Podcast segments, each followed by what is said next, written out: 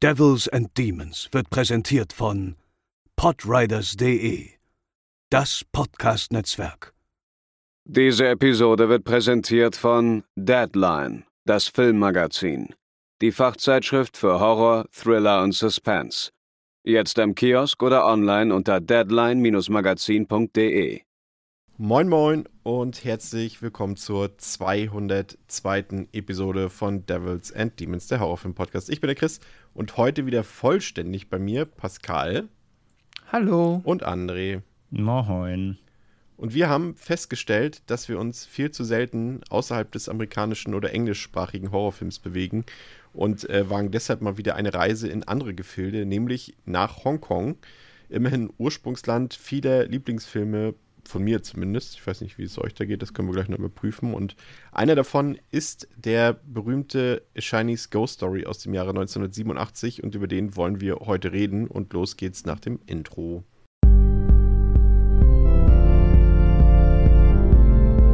They're coming to get you, Barbara.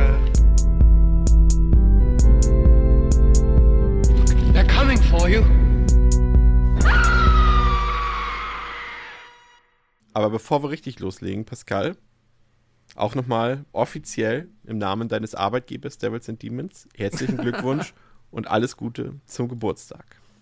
Dankeschön, das ist sehr lieb. Ich habe ja mein Geschenk quasi in Form einer äh, Arbeits, äh, wie nennt man das? Eines Befreiung, Arbeitsurlaubs quasi. Arbeitsbefreiungsmaßnahme. Genau, genau schon bekommen. Ja. Vielen Dank. Stimmt. Ja, das, das wollten wir dir natürlich nicht zumuten, dass du dich jetzt mit so harten Filmen auseinandersetzen musst in deiner Geburtstagswoche. Das wäre wär nicht. Ja, dann nicht auch in einer Woche, gewesen. die auch sonst einfach nur mit schönem Wetter und Sonnenschein und das passt alles nicht. Nee. Sehr gut.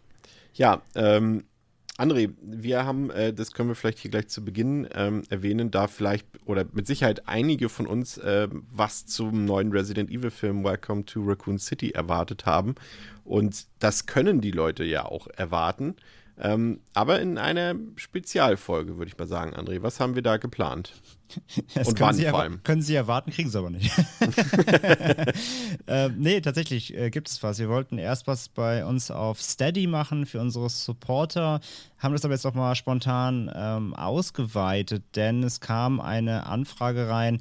Ähm, unsere lieben Kollegen vom Podcast Insert Moin, ein äh, ähm, bekannter deutscher Gaming-Podcast, äh, hat gefragt, ob ich nicht bei Ihnen über den neuen Resident Evil-Film reden möchte, natürlich mit Einklinker auf die Games dann auch. Ähm, und da habe ich dann äh, zugesagt ähm, und mache das auch gern und spreche dann dort mit dem lieben Micha, ein äh, großer Horror-Fan und auch eben Horror-Gaming-Experte vor allem, ähm, zusammen über den ähm, Film. Und das Ganze wird es dann Anfang kommender Woche, irgendwie, sie meinten so Dienstag wahrscheinlich, äh, wird es das geben. Und zwar einmal bei uns auf dem Feed ähm, als Bonus-Episode quasi unnummeriert außerhalb der Reihe.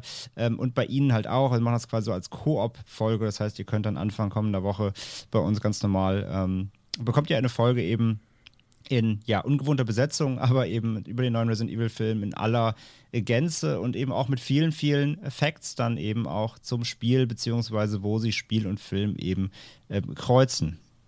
Ja, das ist doch fantastisch. Äh, Von mir gibt es übrigens, äh, das kann ich an dieser Stelle schon mal sagen, weil ich nächste Woche ja nicht dabei bin, einen äh, äh, angeschrägten Daumen nach oben für den Film. Das äh, will ich an dieser Stelle schon mal verraten. Also ich bin doch relativ angetan. Äh, ich, ja, okay, ich, ich kann es verraten. Du warst es ja auch. Wir sind ja da, äh, ich will nicht sagen Ja, das kann, ausnahmsweise. kann man euch schon sagen. Aber, ja, ja, aber also, s- selten so identisch mit unserer Meinung äh, wie bei diesem Film. Also äh, wer die Spiele liebt, wird den Film mögen.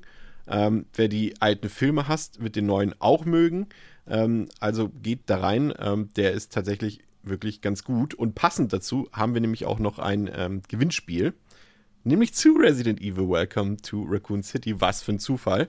Ähm, und ihr könnt bei uns zwei Freikarten fürs Kino gewinnen. Äh, da gleich der Hinweis, äh, bitte, äh, wenn ihr die Kinotickets gewinnen wollt, macht da bitte nur mit, wenn ihr die auch einlösen wollt, weil natürlich haben wir gerade auch diese Corona-Situation draußen und da haben, glaube ich, jetzt nicht, haben jetzt täglich weniger Leute Lust auf Kino. Also bitte macht da nur mit, wenn ihr die auch wirklich einlösen wollt.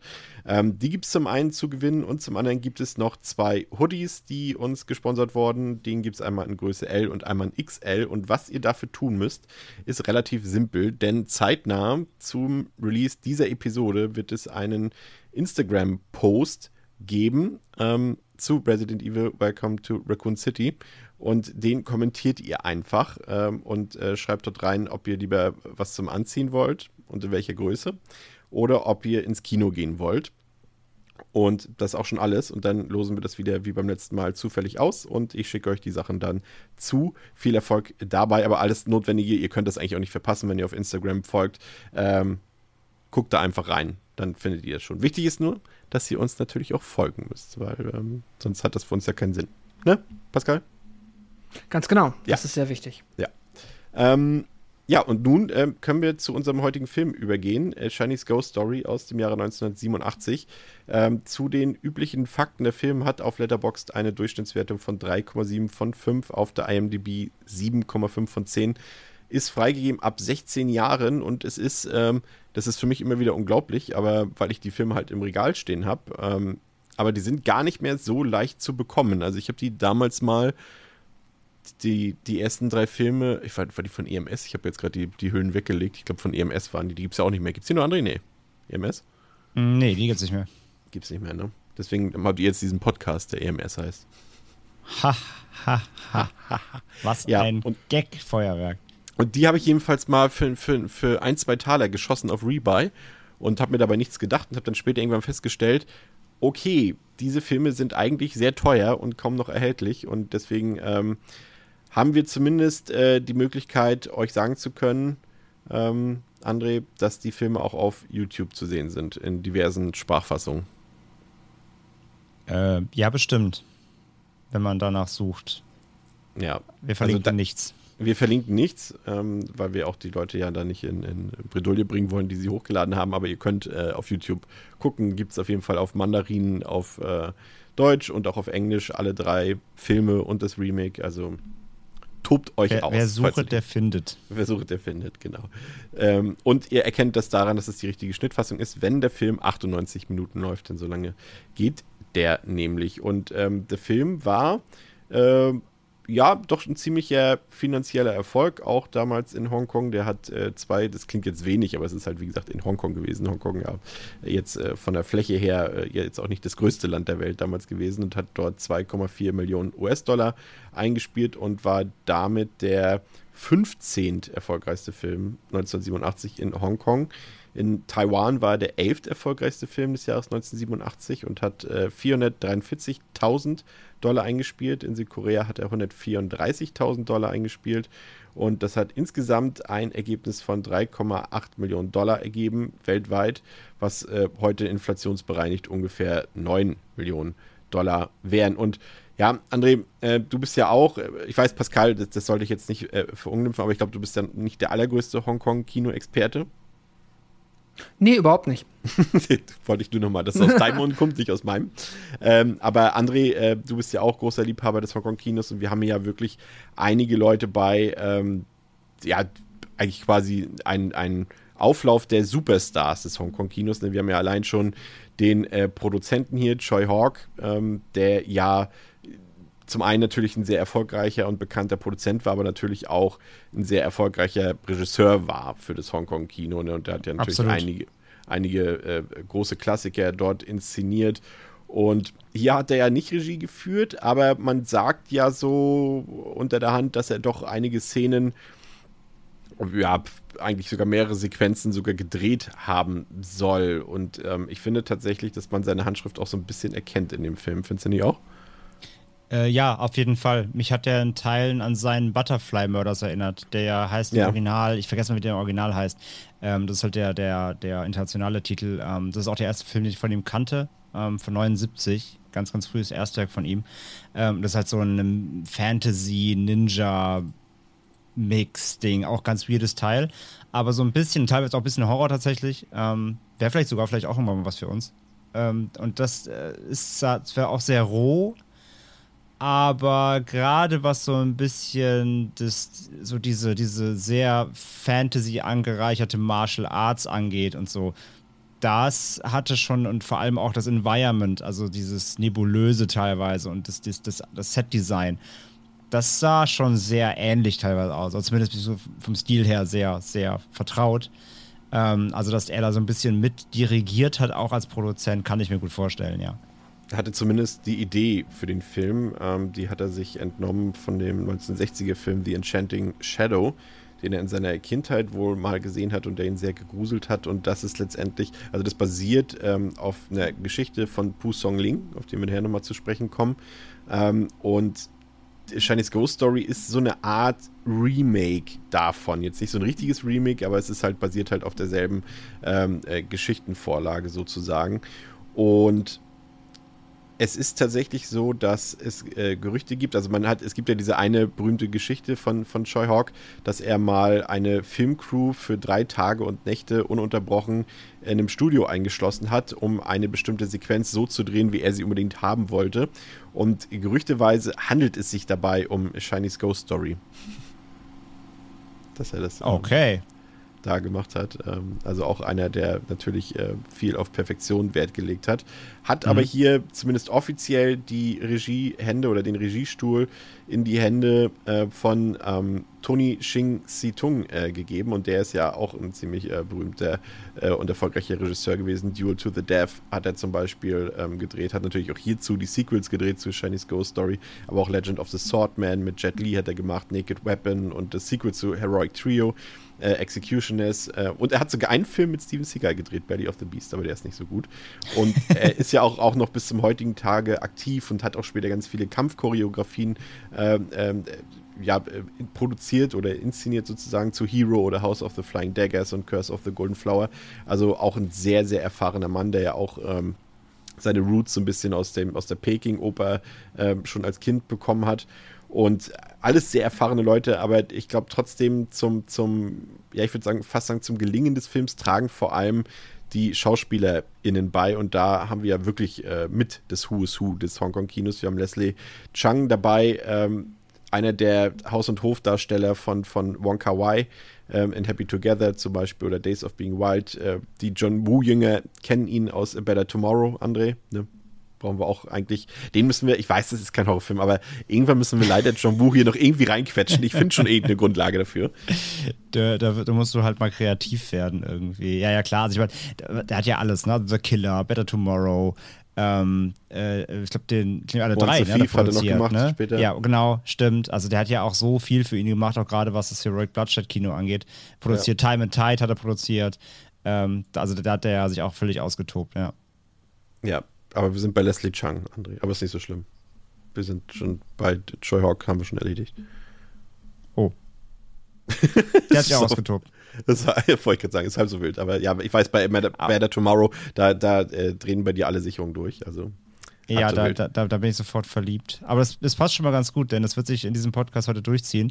Ja. Ähm, äh, mit, mit vielen asiatischen Namen, äh, in, in, auch dann im Film. Das wird noch super das, das wird auf jeden Fall super. Jedenfalls, äh, Leslie Chang, um nochmal einmal kurz zum Ernst zurückzukommen, ist eben einer der, äh, ja, ich würde mal sagen, besten Schauspieler, die je auf unserem Planeten waren. Und er war auch noch ein sehr erfolgreicher, sehr, sehr erfolgreicher Kantopop-Sänger noch. Und ähm, ist, bei ihm ist ja auch so ein bisschen eben eine tragische Persönlichkeit. Zum einen war er ja auch sehr wegweisend, auch gerade eben für das asiatische Kino, weil er eben sich auch als bisexuell outete und eben auch die sechs Jahre bis vor seinem Tod dann auch mit einem Mann zusammengelebt hat.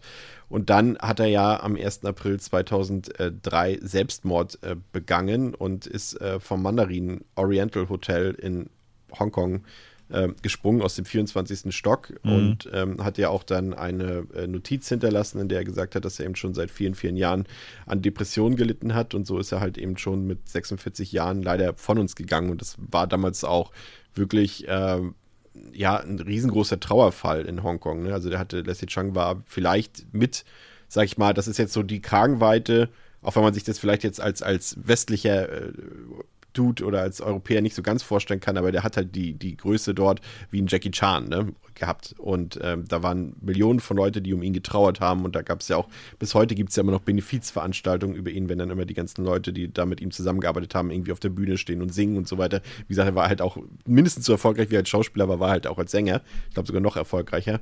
Und äh, der hat seine Fußspuren im Hongkong-Kino definitiv hinterlassen. Und äh, so ist es ja auch bei Joey Wong und ähm, bei der drehen bei mir immer alle Sicherungen durch, weil es meine meiner Lieblingsschauspielerin ist.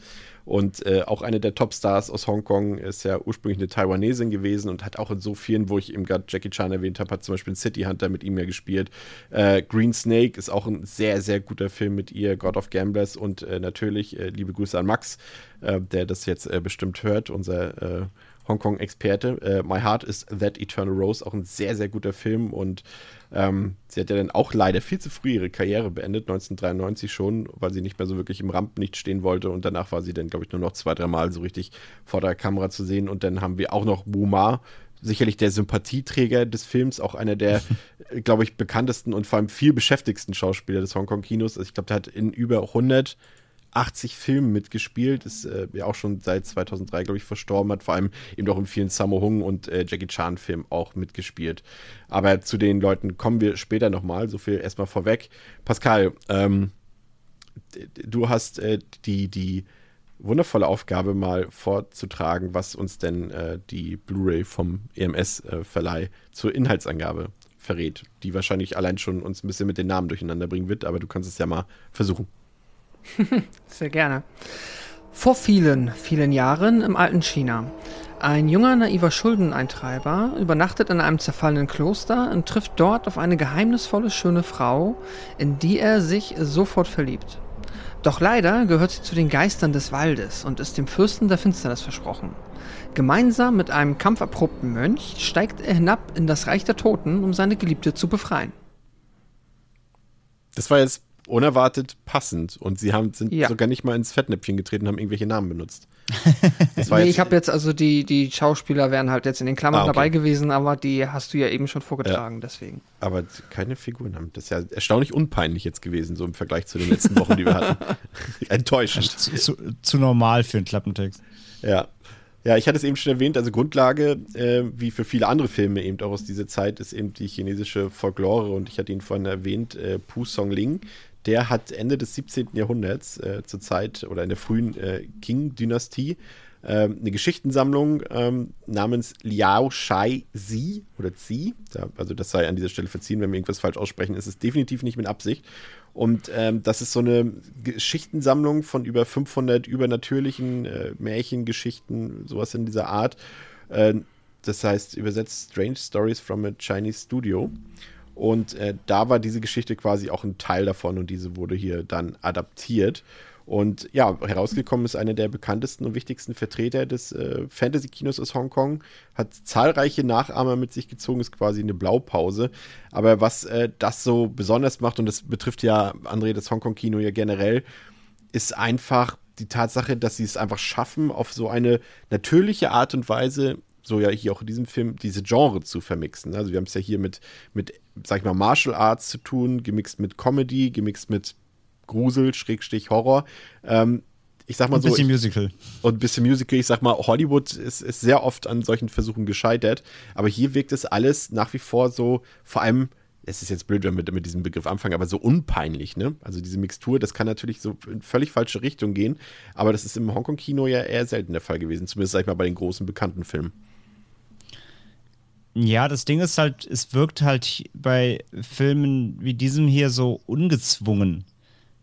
Also diese Vermischung, ja. wenn ihr wisst, wie ich das meine. Also wenn, wenn Hollywood immer solche Genre-Mashups versucht, dann sind die so gezwungen, dann sind die so on the nose. Dann steht im Drehbuch genau, jetzt an diesem Punkt muss jetzt Comedy kommen.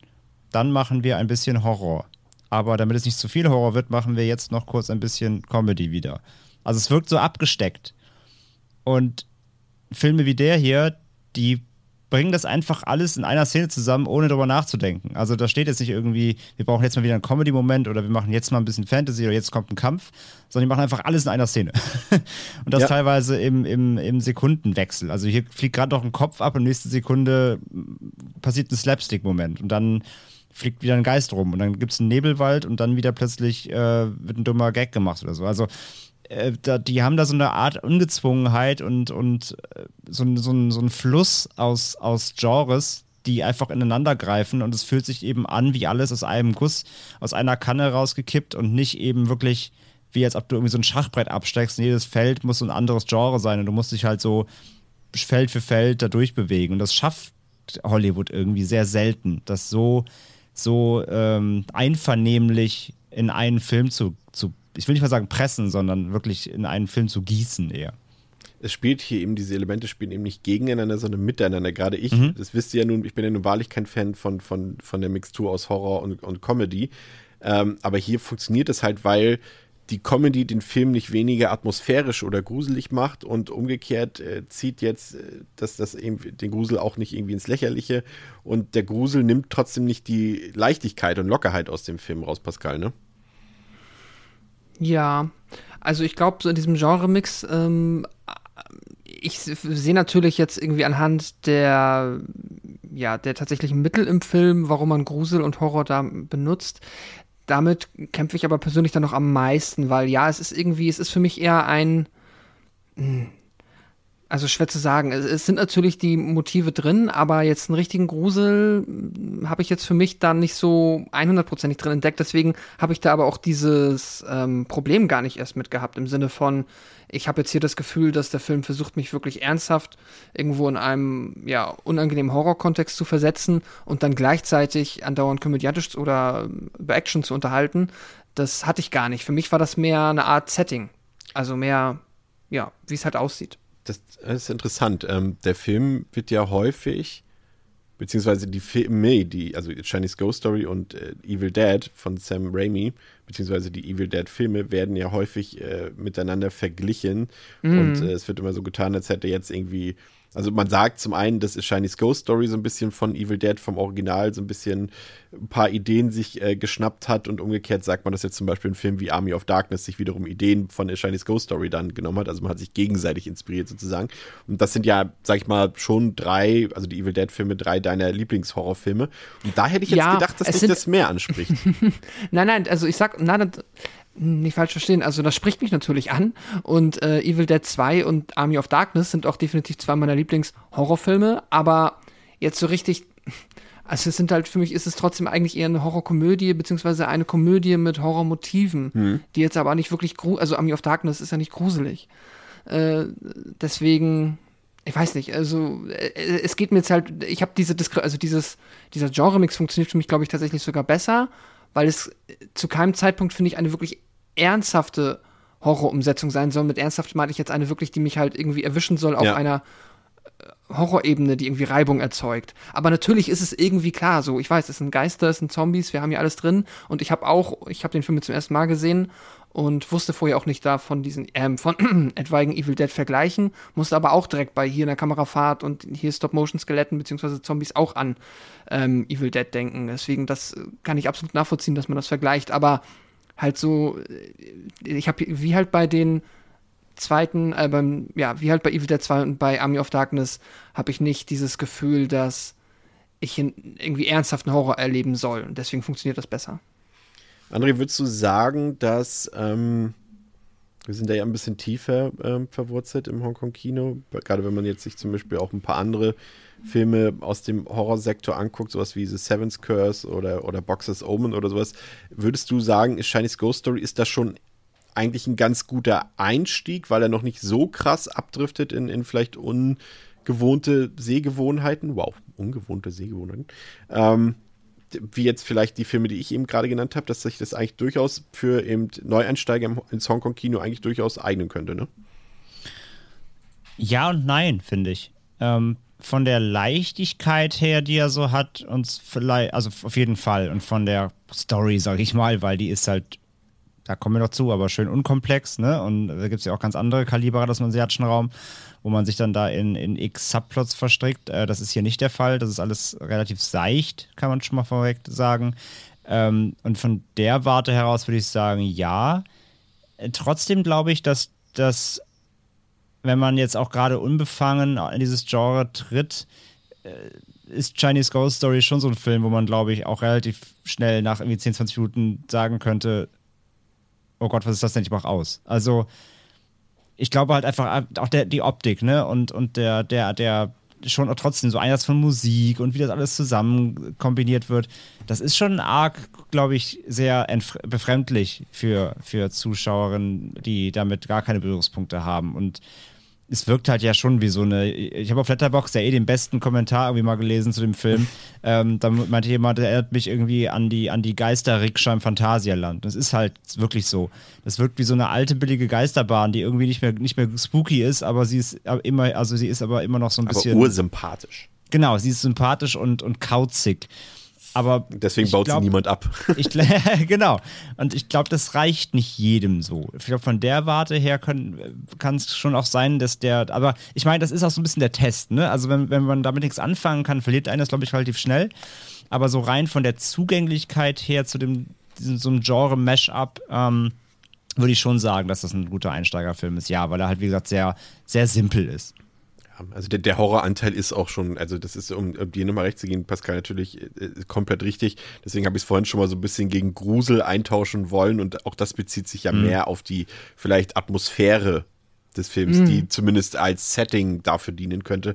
Aber im Grunde ist hier natürlich auch, wenn wir ehrlich sind, mehr Fantasy im Vordergrund als, als Horror. Ne? Ganz klar, das werden wir jetzt auch, wenn wir inhaltlich ähm, in den Film einsteigen, auch feststellen.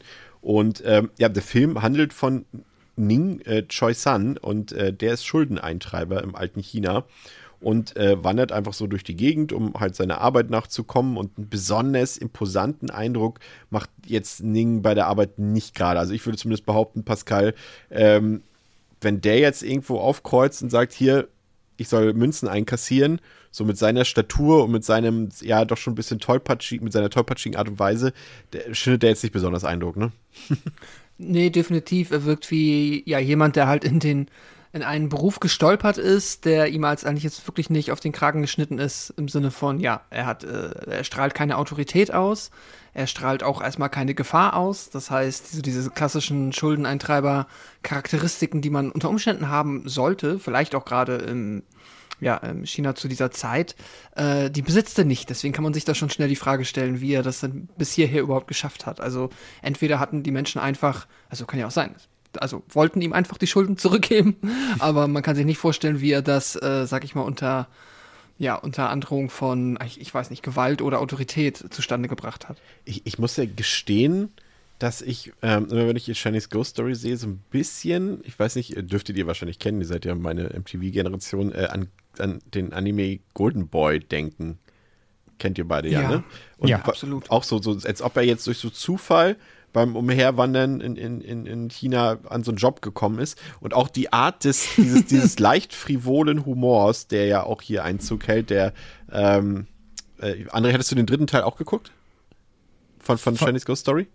Nee, der dritte fehlt mir jetzt noch. Okay, dann guck dir den auch nochmal an. Ähm, äh, da wird dieser, dieser leicht sexuell anrüchige Humor nochmal auf die Spitze getrieben und auch da musste ich total an Golden Boy denken, wenn er irgendwie zufällig auf irgendwelchen, auf irgendwelche Brüste rauffällt oder solche Sachen. Das ist irgendwie also komplett, musste ich, weiß ich nicht.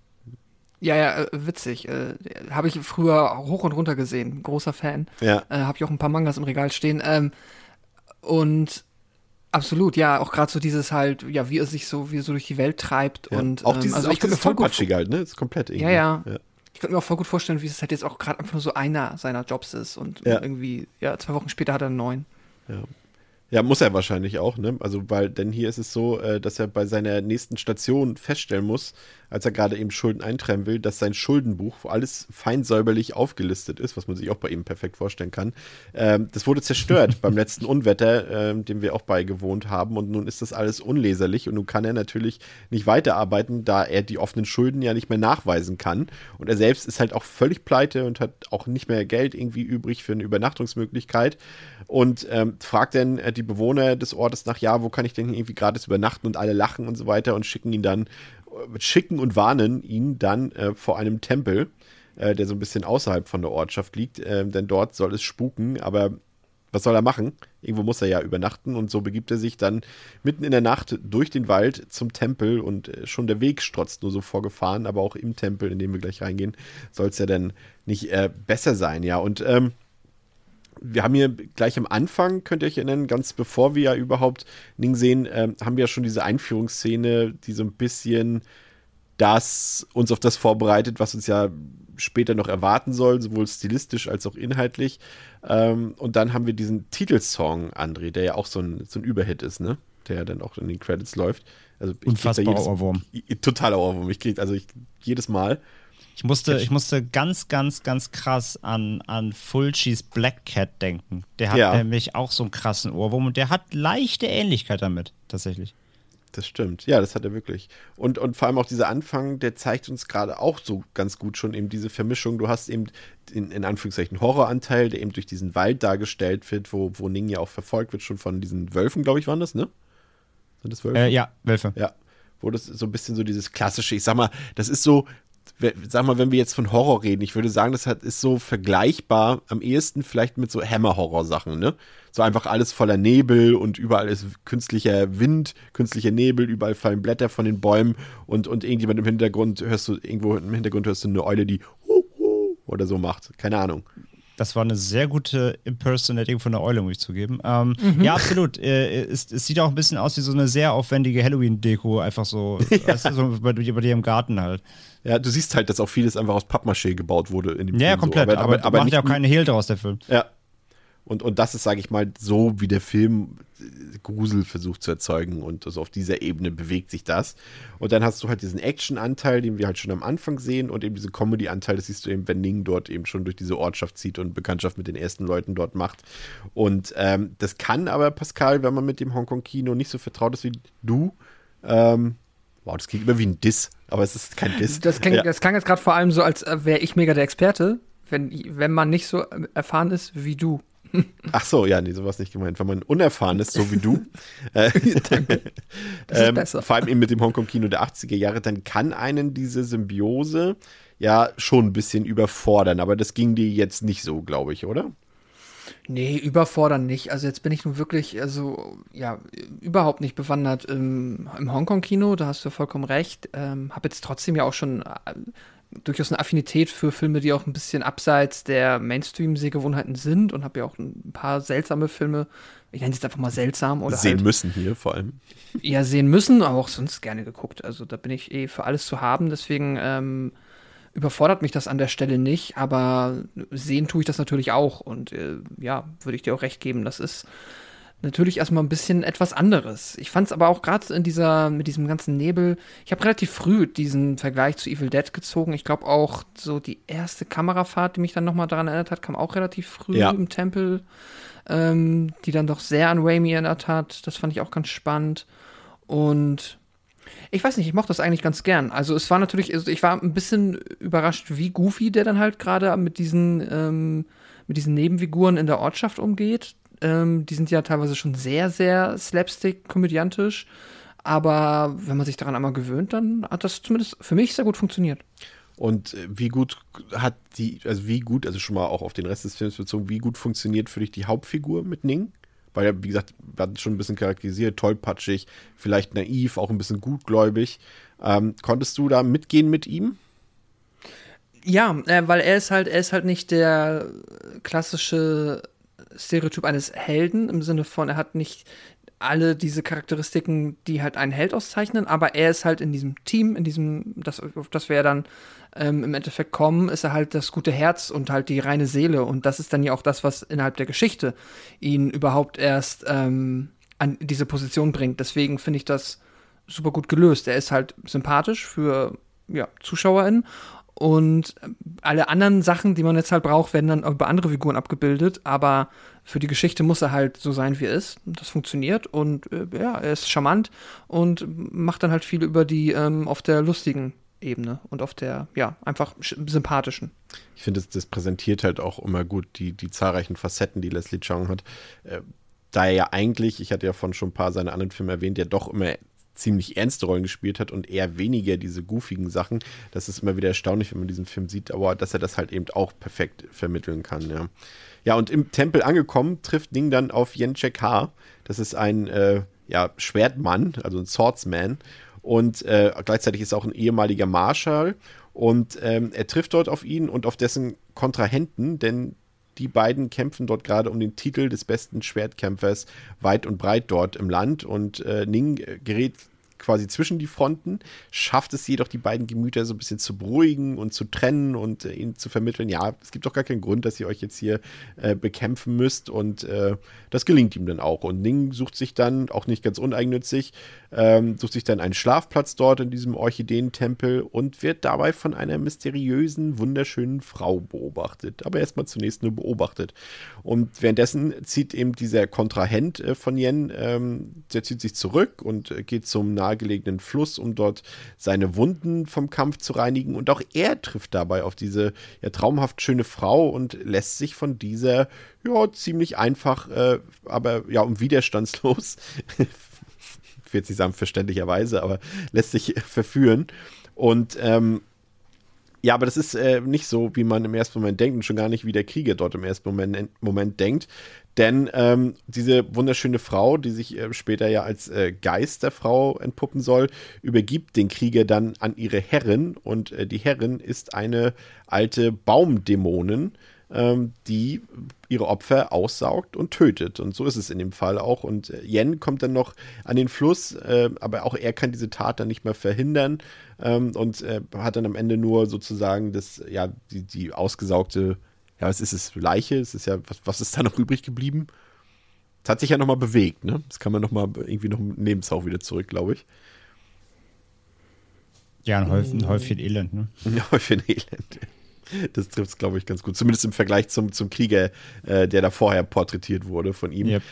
Ja. Und äh, im der, in dem Tempel wird dann auch unser tollpatschige Held Ning äh, von übernatürlichen Dingen heimgesucht. Zunächst im Tempel. Ähm, darauf können wir auch später noch eingehen, obwohl das können wir auch jetzt schon machen. Ne? Diese, ich finde das so genial, wenn diese, diese Dämonen oder diese, ja, was sind die eigentlich, die dort die ganze Zeit in diesem Tempel sind und die immer versuchen, ihn anzugreifen ähm, aber er schafft das äh, durch seine tollpatschige Art und Weise, das ist mein Wort der heutigen Episode, tollpatschig, durch seine tollpatschige Art und Weise kommt er ja immer wieder aus diesen Situationen raus. Und das ist ja auch so ein, würde ich mal sagen, der Running Gag des Films, André, ne? dass sie es immer wieder versuchen und denken, ah, jetzt können wir ihn anknuspern und dann kommt wieder irgendwas dazwischen oder er bewegt sich gerade zufällig so, dass sie doch nicht rankommen an ihn. Ähm, das ist schon eine der, der, sag ich mal, ähm, sehr, sehr, ja, witzigen Elemente des Films einfach, ne? Ja, ja, ich fand die, diese, diese Slapstick-Ebene fand ich auch echt super gut. Weil es war so, es war zwar, es war zwar albern, aber es war, es hat gepasst. Also, das ist, es ist so der, ah, das ist auch so, auch so als Beispiel. Stell dir den Humor jetzt einfach mal in einem Hollywood-Film vor. Ich würde ja. das so abstrafen. Ja. also, ja, ja. das, das wäre hundertprozentig, wäre das super cringe und unangenehm und nicht lustig. Aber das, die, diese Ebene kriegt der Film halt hin dass das so ulkig, klamaukig und gleichzeitig trotzdem charmant und stimmig inszeniert ist, dass du diesen, dass du diesen sehr, eigentlich sehr billigen Gag trotzdem in Kauf nimmst, weil er dich doch irgendwie erheitert. Also du überhaupt dieses richtig Mitleid mit den Viechern irgendwann, ne? Weil du immer denkst, so, weil die auch so irgendwie so traurig reingucken, irgendwie hat man das Gefühl. Total. Also eh die ganze, die, also die, die, die, die Technik dahinter ist super, wie die aussehen, wie die gemacht sind, aber dann eben auch, wenn sie ihn dann versuchen, eben immer ähm, zu greifen und dann eben wirklich auch diese fast schon montageartige Szene, wo er eben da, ähm, ihm fällt ja was runter, dann sucht er das, dann, dann beugt er sich gerade zufällig, dann fällt irgendwie der Spiegel hoch, knallt ihm einen vor den Kopf. Also es ist auch so fast schon so, so ein Jackie Chan-Humor, ja. aber runtergebrochen auf eigentlich eine sehr, äh, natürlich eine sehr simple Art. Also da passiert auch gar kein, gar kein Martial Arts. Es sind einfach nur Bewegungsabläufe, die er halt macht, ja. Also er rafft halt einfach komplett nicht, dass da ständig Böses um ihn rum ist und dass gleichzeitig auch ja seine Figur als dieser Naivling ähm, immer weiter fest, festigt, ja, also der auch wirklich nichts Böses ahnt, obwohl es ihm quasi wortwörtlich fast in den Arsch beißt. Ähm, das das habe ich sehr gefeiert. Das fand ich wirklich sehr, sehr, sehr, sehr, sehr komisch und sehr, sehr charmant. Ja, komplett, ja. Das, das, und vor allem, es ist immer wieder derselbe Gag, den sie machen, aber der, der lutscht sich irgendwie nicht aus. Ne? Irgendwie, einmal hängt er ja auch noch mit dem Hintern da in der Luke drin und sie greifen dazu und irgendwie, es ist ja, ja, wird ja, das ist ja, das ist ja, wo er den Anschiss ja. kriegt und wo er dann da quasi so reingeredet wird. Ja ähm, wonach sauer ist, dass, dass die Zombies dann da seine, seinen Rock klauen und er noch dafür den Swordsman verantwortlich macht. ähm, er rafft es ja komplett nicht. Auch, auch, dass er überhaupt, allein diese Tatsache, dass er quasi ein Holzbrett auf diese Luke legt, um Ruhe zu haben, äh, weil unten Zombies sind. Das ist, das, ist so, das ist so dumm, aber gleichzeitig so charmant lustig. Ich konnte es ihm halt, also der Film hat halt eh so ganz viele Szenen, die du ihm eigentlich krumm nehmen müsstest, aber es geht nicht weil es trotzdem so, so charmant ist. Und das ist auch halt eine Leistung, sag ich mal. Die musst du auch erstmal hinkriegen, deinen Film so rundum ähm, einfach ansprechend und, und einlullend zu inszenieren, dass du selbst so einen Quatsch ähm, einfach billigend akzeptierst und sogar noch gut findest. Wel welche Gefühle hegst du für die Untoten, Pascal?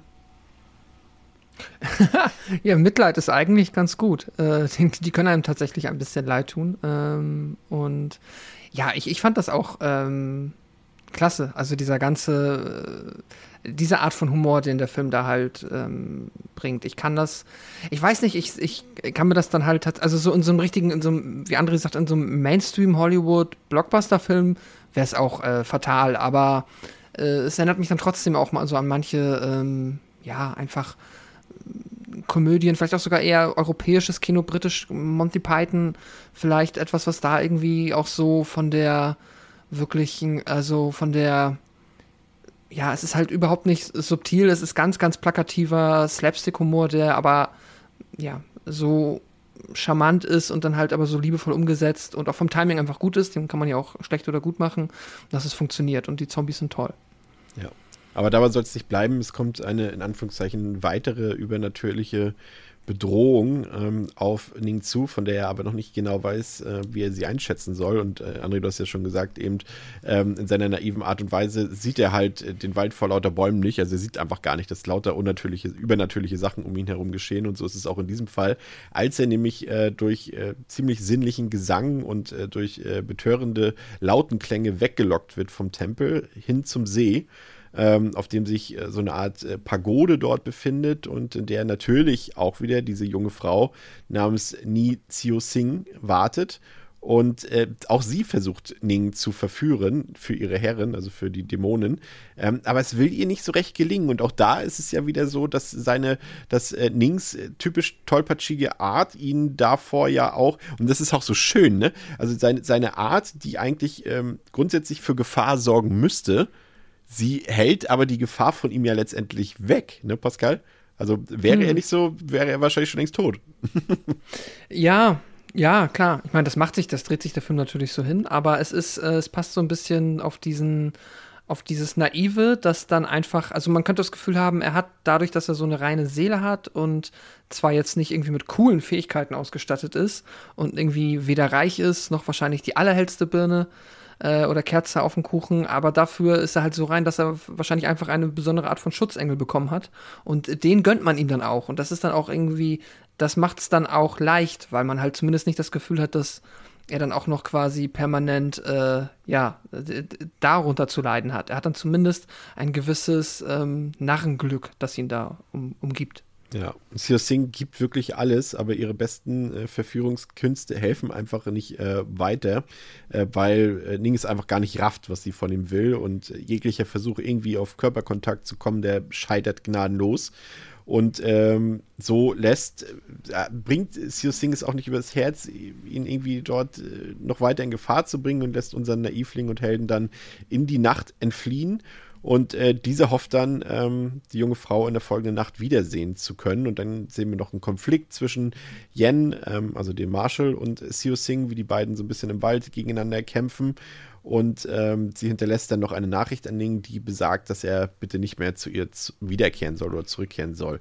Ja, und hier in diesem ganzen Abschnitt, da haben wir ja auch viele Sachen, die wir eben schon angesprochen haben, Pascal. Das ist natürlich der Vergleich mit Evil Dead, der kommt halt auf. Ne? Wir haben zum einen diese Kamerafahrten, auch diese Dutch Angles und diese ganzen, diese ganzen Stilistiken, die wir eben schon von Sam Raimi kennen, die findet man hier wieder. Und gleichzeitig findet man, und das ist jetzt wahrscheinlich eher dann Zufall, aber auch so Spezialeffekte, handgemachte, die aber auch sich sehr an Evil Dead orientieren. Das wahrscheinlich, wie gesagt, eher zufällig. Aber die haben diesen selben Charme, dass du halt, sie sind handgemacht, also definitiv schon mal lobenswert, aber du siehst halt auch, dass sie handgemacht sind. Und mm. sind jetzt auch nicht besonders krass hochwertig gemacht. Und das ist auch, wie gesagt, das hat André vorhin ja auch schon ganz gut gesagt, das ist jetzt auch nichts, was der Film irgendwie versucht zu verbergen. Der kennt seinen B-Movie-Charme, definitiv. Aber das ist halt auch eine Stärke des Films. Ne? Das ist einfach auch wieder so, so eine Sache, die liebevoll umgesetzt ist. Ja, Absolut, genau. Das sind auch definitiv die Phasen des Films, wo man halt, also wo ich mich auch immer wieder dran erinnert gefühlt habe, bis ich es irgendwann einfach abgespeichert habe, dass da hier anscheinend gewisse Parallelen da sind. Auch alleine, ja, ich meine, es ist natürlich, der Wald ist irgendwie halt um, offensichtlich.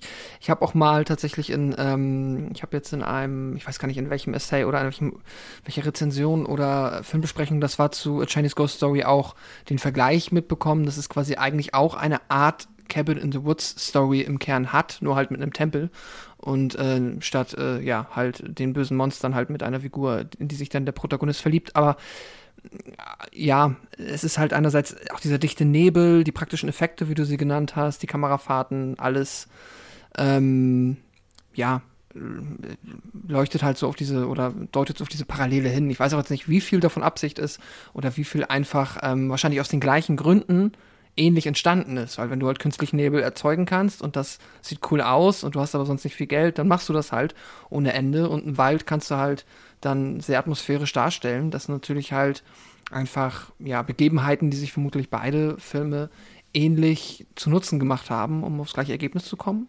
Und für mich hat es jetzt in beiden Fällen funktioniert. Ja, und gleichzeitig haben wir, André, eben aber auch eben Kampfkunst, Action-Szenen dort, gerade eben zum Beispiel das erste Duell zwischen den beiden Swordsmen dort am Anfang, was halt eben auch bestimmt ist durch eine wilde Kameraführung, durch schnelles Editing, ähm, natürlich auch durch die angesprochene Atmosphäre dort mit Nebeln, mit Wind, mit, mit Laubblättern, die dort durch die Gegend fliegen und aber auch durchs Wirework natürlich. Also das ist jetzt nichts, glaube ich, für jetzt Puristen von Martial Arts Filmen, die ja natürlich in der Regel eine ablehnende Haltung gegenüber Wirework haben. Also Wirework, für die, die es nicht wissen, ist eben, wenn zum Beispiel die Schauspielerinnen und Schauspieler dort äh, mittels Drähten äh, in die Lüfte befördert werden, als ob sie in der Luft quasi laufen könnten oder fliegen könnten, was ja später auch in den in, in vielen der moderneren Filmen äh, geschehen ist, was ja auch dann Filme wie Matrix auch so ein bisschen kopiert haben und so weiter. Aber trotzdem, wie gesagt, vielleicht jetzt nicht auf dem allerhöchsten Niveau, aber Spaß machen tun die Action-Szenen schon, ne? Ja, absolut, ja. Also wie mit allem im Film eigentlich, äh, ist alles halt so ein bisschen, ein bisschen uncanny, ein bisschen off. Äh, es ist alles eben sehr schroff sag ja, wie im, wie, wie auf der besten Halloween-Party im Garten, nur halt, nur halt schöner inszeniert. Ähm, aber so sind eben auch die Kampfszenen. Es, ähm, es wird sehr schnell geschnitten, um viel zu kaschieren, natürlich, das sieht man auch. Das ist aber mitunter auch der Charme des Films. Ja, die ganze Action ist super schnell inszeniert. Es wird durch die Luft geflogen. Ähm, es wird in der Luft mit Schwertern gekämpft, es wird sich abgefangen, ähm, es wird Magie gewirkt äh, aus der Handfläche mit, mit, äh, mit kleinen Explosionen auf der Wiese und so. Und das ist alles, wenn man es so für sich nehmen würde, sieht das alles teilweise ein bisschen off aus und man denkt sich so, oh je, oh je. Aber eingebettet eben wiederum in das ganze Konstrukt des Films eben. Und man hat ja bis dahin, bis auf die wirklich ersten richtigen Action-Szenen, in dem Sinne dann noch passieren, hat man sich auch an den Look inzwischen dann auch äh, gewöhnt und in dem besten Fall sogar ein bisschen lieb gewonnen. Und dann funktioniert es tatsächlich doch, doch letztendlich ähm, sehr, sehr, sehr, sehr gut. Und äh, ja, wenn dann eben doch dann da über, über Bäume gesprungen wird und an, an Bäumen abge, ab, ab, sich abgestützt wird, um nochmal 30 Meter durch die Luft zu wirbeln und dabei wird dann irgendwie fast schon in der Luft irgendwie gefühlt getanzt natürlich. Hat ja auch immer alles was von, es hat ja alles was von der Körperästhetik, ja. von Tanz, von, von fast ballettartig. Ähm, und das dann zusammen mit dieser, mit dieser ja, wie du schon sagst, so Hammer-Optik und den vernebelten Wäldern und ähm, das, das funktioniert. Es funktioniert. Es ist, es ist, wie gesagt, ein. Das sind, es sind Szenen, die nur so in diesem Konstrukt des Films halt auch für sich funktionieren. Und da kann man dann von mir aus auf Wire, also hier Wirework und, und äh, meckern, wie man will, aber das, das macht den Film halt aus. Weil es eben diese, sie haben halt mit den Mitteln, die sie hatten, ähm, haben sie halt das, das rausgeholt, was sie zeigen wollten. Und das, das kann man sicherlich alles besser machen, aber man kann es aber auch deutlich weniger unterhaltsam machen. Und auch wenn das jetzt vielleicht nicht alles top-notch aussieht, den Spaß mindert das halt an den Szenen halt überhaupt nicht. Und das ist die Kunst dieses Films. Das ist alles ähm, vielleicht nicht perfekt aussieht und, ähm, und, und da auch, wie gesagt, hier und da deutlich was kaschiert wird, sicherlich, auch mit Schnitt und so weiter. Aber dass es trotzdem diesen Spaß vermittelt und diese, diese ja, einlullende Atmosphäre und diese, dieses Tempo dann auch vorlegt, dann teilweise. Ähm, das funktioniert halt nur, weil die Inszenierung wusste, wie sie mit den Dingen, die sie haben, umgehen muss. Und deswegen, ich finde die, also die Kämpfe sind jetzt nicht außerordentlich, auch nicht außerordentlich gestaged oder so, aber es passt halt alles zusammen. Es ist halt die ganze Zeit, du denkst dir eher immer ganz so, was ist denn hier eigentlich gerade los? Weil da so viel passiert dann teilweise. Da explodiert was, da fliegen irgendwie Köpfe durch die Gegend, äh, da kommen plötzlich irgendwelche Tentakel und, und, Baumäste und hier und du bist so, was ist denn da los? Ähm, also es ist eher dieses, der Film. Auch wieder Evil Dead, ne? Der die, Film, die, die äh, total. Und der, der Baumdämon. Der Baum komplett Evil Dead. 120% Evil Dead. Ähm, das ist alles am Start so. Und äh, der Film erschlägt dich dann eher mit so voll viel What the fuck und du bist erstmal am Erörtern, was sehe ich da eigentlich gerade. Du hast gar keine Zeit drüber nachzudenken. Irgendwie ist das jetzt alles, sieht das alles jetzt super aus, wie ich das gerne hätte. So ist egal. Das wird so auf dich niedergeprasselt. Ähm, und das, das holt dich so mit und so durch und im Tempo. Dass, dass du gar keine Zeit hast, da irgendwie groß jetzt ähm, an, an Details zu mäkeln, sage ich mal. Das funktioniert. Ja, und, und genauso, das ist, finde ich, das erstaunlich einfach wirklich, äh, gerade dass aus meinem Mund kommt, ist halt, wie diese Comedy halt wirklich auch funktioniert. Hier sind wir jetzt dann schon ein bisschen tiefer im Film drin und gerade in diese Situation mit Siu Sing und mit, mit Ning, ähm, das ist halt, ja, das ist halt Slapstick und das ist eigentlich überhaupt nicht mein Humor, weil er halt auch wirklich, muss man ja auch gestehen, wirklich sehr pubertär ist, ähm, weil eben natürlich auch dort dieser, dieser sexuelle Witz, wie man ihn ja auch aus dem, äh, generell aus dem Hongkong-Kino kennt, kennt man aber auch aus dem japanischen Kino. Wenn dann zum Beispiel Ning irgendwie durch Zufall hinfällt, was ich vorhin schon äh, erwähnt hatte, und dann auf Sio Sings Brüsten landet mit den Händen zum Beispiel, oder wenn sie später irgendwie ähm, da gibt es ja noch die Szene ähm, in dieser Badewanne dort, äh, in, in, der sie sich quasi unfreiwillig vor ihm entblößen muss und dann natürlich wieder, oh, oh mein Gott, ne, kennen wir alle ja, aus ja. solchen Filmen. Und das ist eigentlich überhaupt nicht meine Art von Humor, aber irgendwie ist es total witzig in diesem Film, weil der Film es irgendwie nicht peinlich macht, sondern eher auf so eine süße Art und Weise, finde ich. Und vor allem schafft der Film es, diesen Humor zu bringen, ohne, und das ist wirklich das Erstaunlichste an diesem Film, finde ich, ohne das Niveau des Films zu senken. Weil, ganz ehrlich, wie gesagt, das sind halt jetzt keine besonders smarten Gags dort, die dort fallen. Ähm, aber die ziehen den Film nicht runter in, sein, in seinem Niveau, weil der Film eben woanders das wieder aufbaut, indem er zum Beispiel den Figuren eine erstaunliche Tiefe gibt, finde ich. Weil alle diese Figuren, ob das jetzt nun der, der, äh, der Swordsman ist, ob das eben äh, Ning ist, ob das Sio Sing ist und, und auch viele andere Nebenfiguren, die bekommen irgendwie eine Geschichte mit dran und so weiter. Und da zieht dieser Humor am Ende das nicht runter, Pascal. Finde ich jetzt zumindest. Ja, finde ich auch. Also ich finde, der Humor passt sehr Zotig gut zum Film. Ist der Film. So ja, fantastisches Wort, ja. Äh, und es passt auch sehr gut. Ich habe natürlich jetzt auch den Vorteil, ich finde das jetzt auch gar nicht, also ähm, bei mir ist es vielleicht weniger un, ungewöhnlich, dass ich sage, ich finde das generell eigentlich ganz witzig. Ähm, aber es ist halt ja auch wirklich, wie du sagst, er geht nicht, also er wird vom Niveau nicht zu flach. Und das, ich finde, das an einer Szene kannst du das ganz gut festmachen. Das ist diese, ähm, auch in einem dieser ähm, Kampfabschnitte des Films, wo dann einmal der Swordsman, Swordsman vor dem, ähm, vor, vor Link steht und ihn halt, es ist halt, der Gag ist halt, dass er jetzt offensichtlich sich gerade erleichtern möchte und er weiß nicht, dass der vor ihm sitzt, kauert und er hätte, der Film hätte jetzt die Möglichkeit, das durchzuziehen. Äh, und dann hätten wir halt ein, keine Ahnung, ein Hangover-Gag, wo jemand angepinkelt wird. Aber der Film nimmt dann da noch die Kurve und es ist nur quasi, die Anspannung ist kurz da, ob das jetzt passiert, äh, aber dann macht das dann nicht. Und da, äh, ja, genau. Also der Film schafft es da immer noch, das Niveau dann auf einem gewissen Level zu halten, das dann zu dem Film halt passt.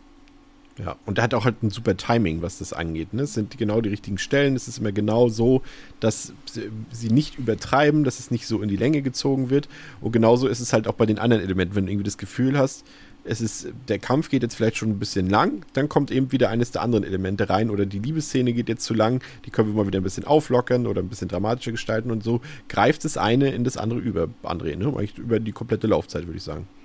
Ja, ja, absolut. Also dieser, sag ich ja, das ist ja dieser super Mesh-up des Ganzen.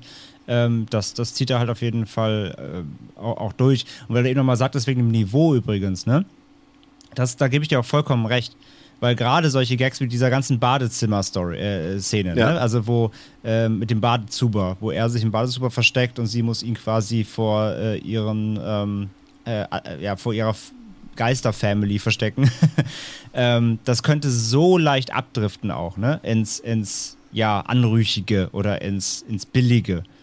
Und das kneift sich der Film, weil er dann auch äh, zum Beispiel, also wie du gerade sagst, ne, dann, dann, dann muss sie sich halt ent, entkleiden, weil sie sich halt was anprobieren muss, ihr Hochzeitskleid für die Hochzeit mit dem Evil Overlord. So. Heb dir das mal, heb dir das mal noch auf. Äh, Und- das machen wir gleich. Ähm, ähm, ähm, Na gut. Schieb's einfach kurz, was du merkst einfach. Da gehen wir gleich drauf ein, weil es eh gleich noch kommt und dann können wir Ja, da okay. nochmal in die Tiefe gehen.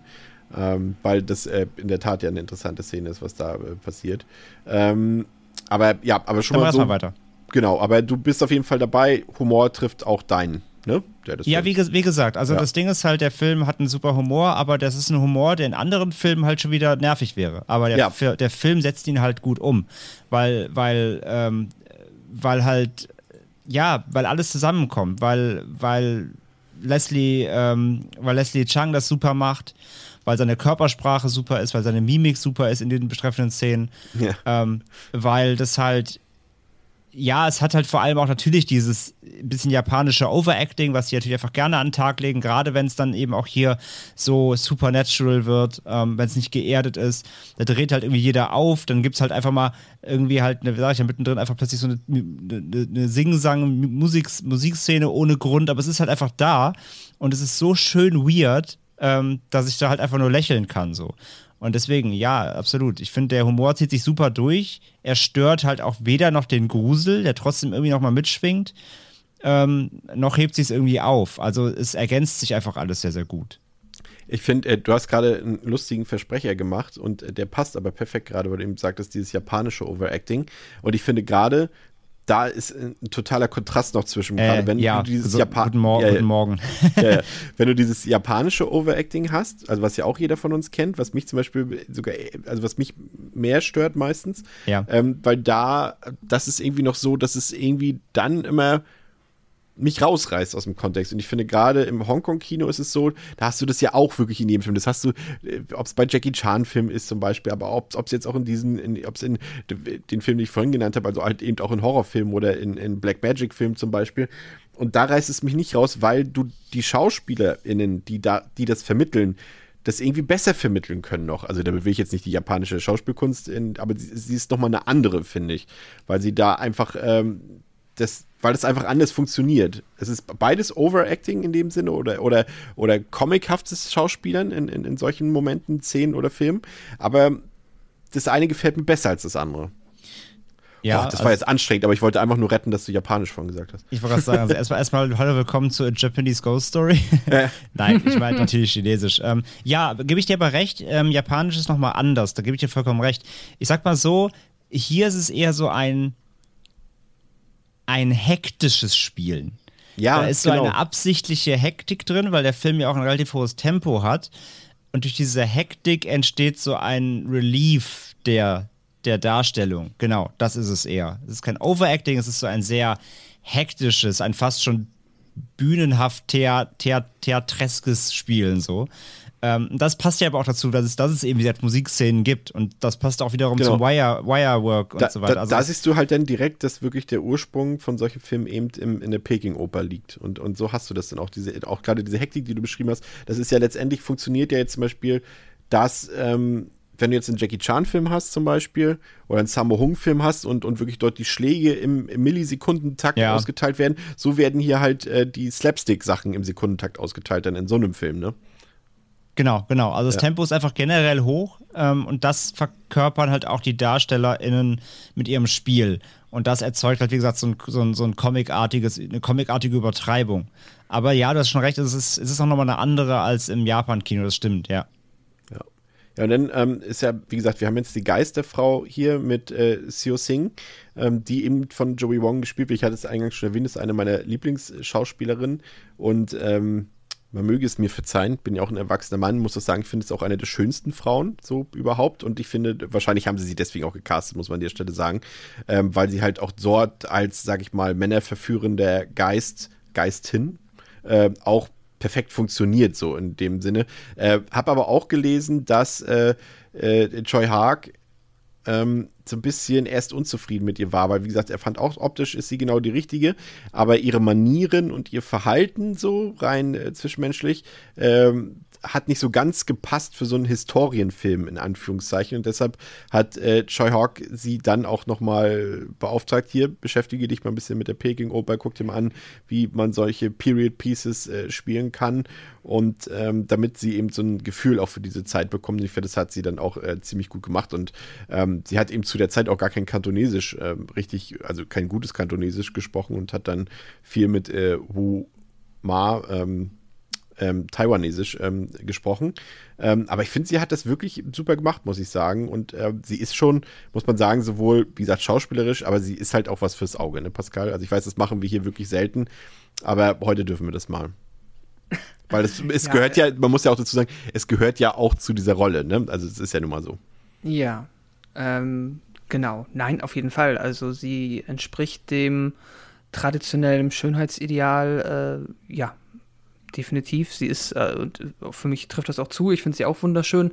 Ich finde auch ihre ähm, Geisterschwester zum Beispiel, die ist auch, ähm, äh, schafft es auch sehr gut, diese, ja, diese Succubus-Rolle ist es ja eigentlich, mhm. ne, so äh, genau. Rolle auszufüllen. Und natürlich gehört es dazu, dass man irgendwie nachvollziehen kann, dass, äh, ne, natürlich so Attraktivität ist wieder subjektiv, aber es gibt dann ja in der Regel dann unter den meisten Menschen doch einen gewissen gemeinsamen Nenner und der wird hier auf jeden Fall bedient, so dass sich das absolut nachvollziehbar anfühlt und ähm, ja, wenn man dann damit auch ja selber quasi ähm, connected, dann funktioniert das auch sehr gut. Und ich finde es auch trotzdem, aber also sie hat auch diese ähm, also es, ist einerseits kann sie diese Succubus-Rolle erfüllen, und trotzdem hast du dann innerhalb dieser Geisterfamilie schon noch, noch mal diesen Kontrast drin, der aber auch durch Schauspiel natürlich auftritt, dass ich auch komplett verstehen kann, dass sie anscheinend die ist, die am ehesten noch ja, dazu bereit ist, sich dann halt ähm, auch für gewisse Menschen anders zu verhalten und jetzt halt ihn zum Beispiel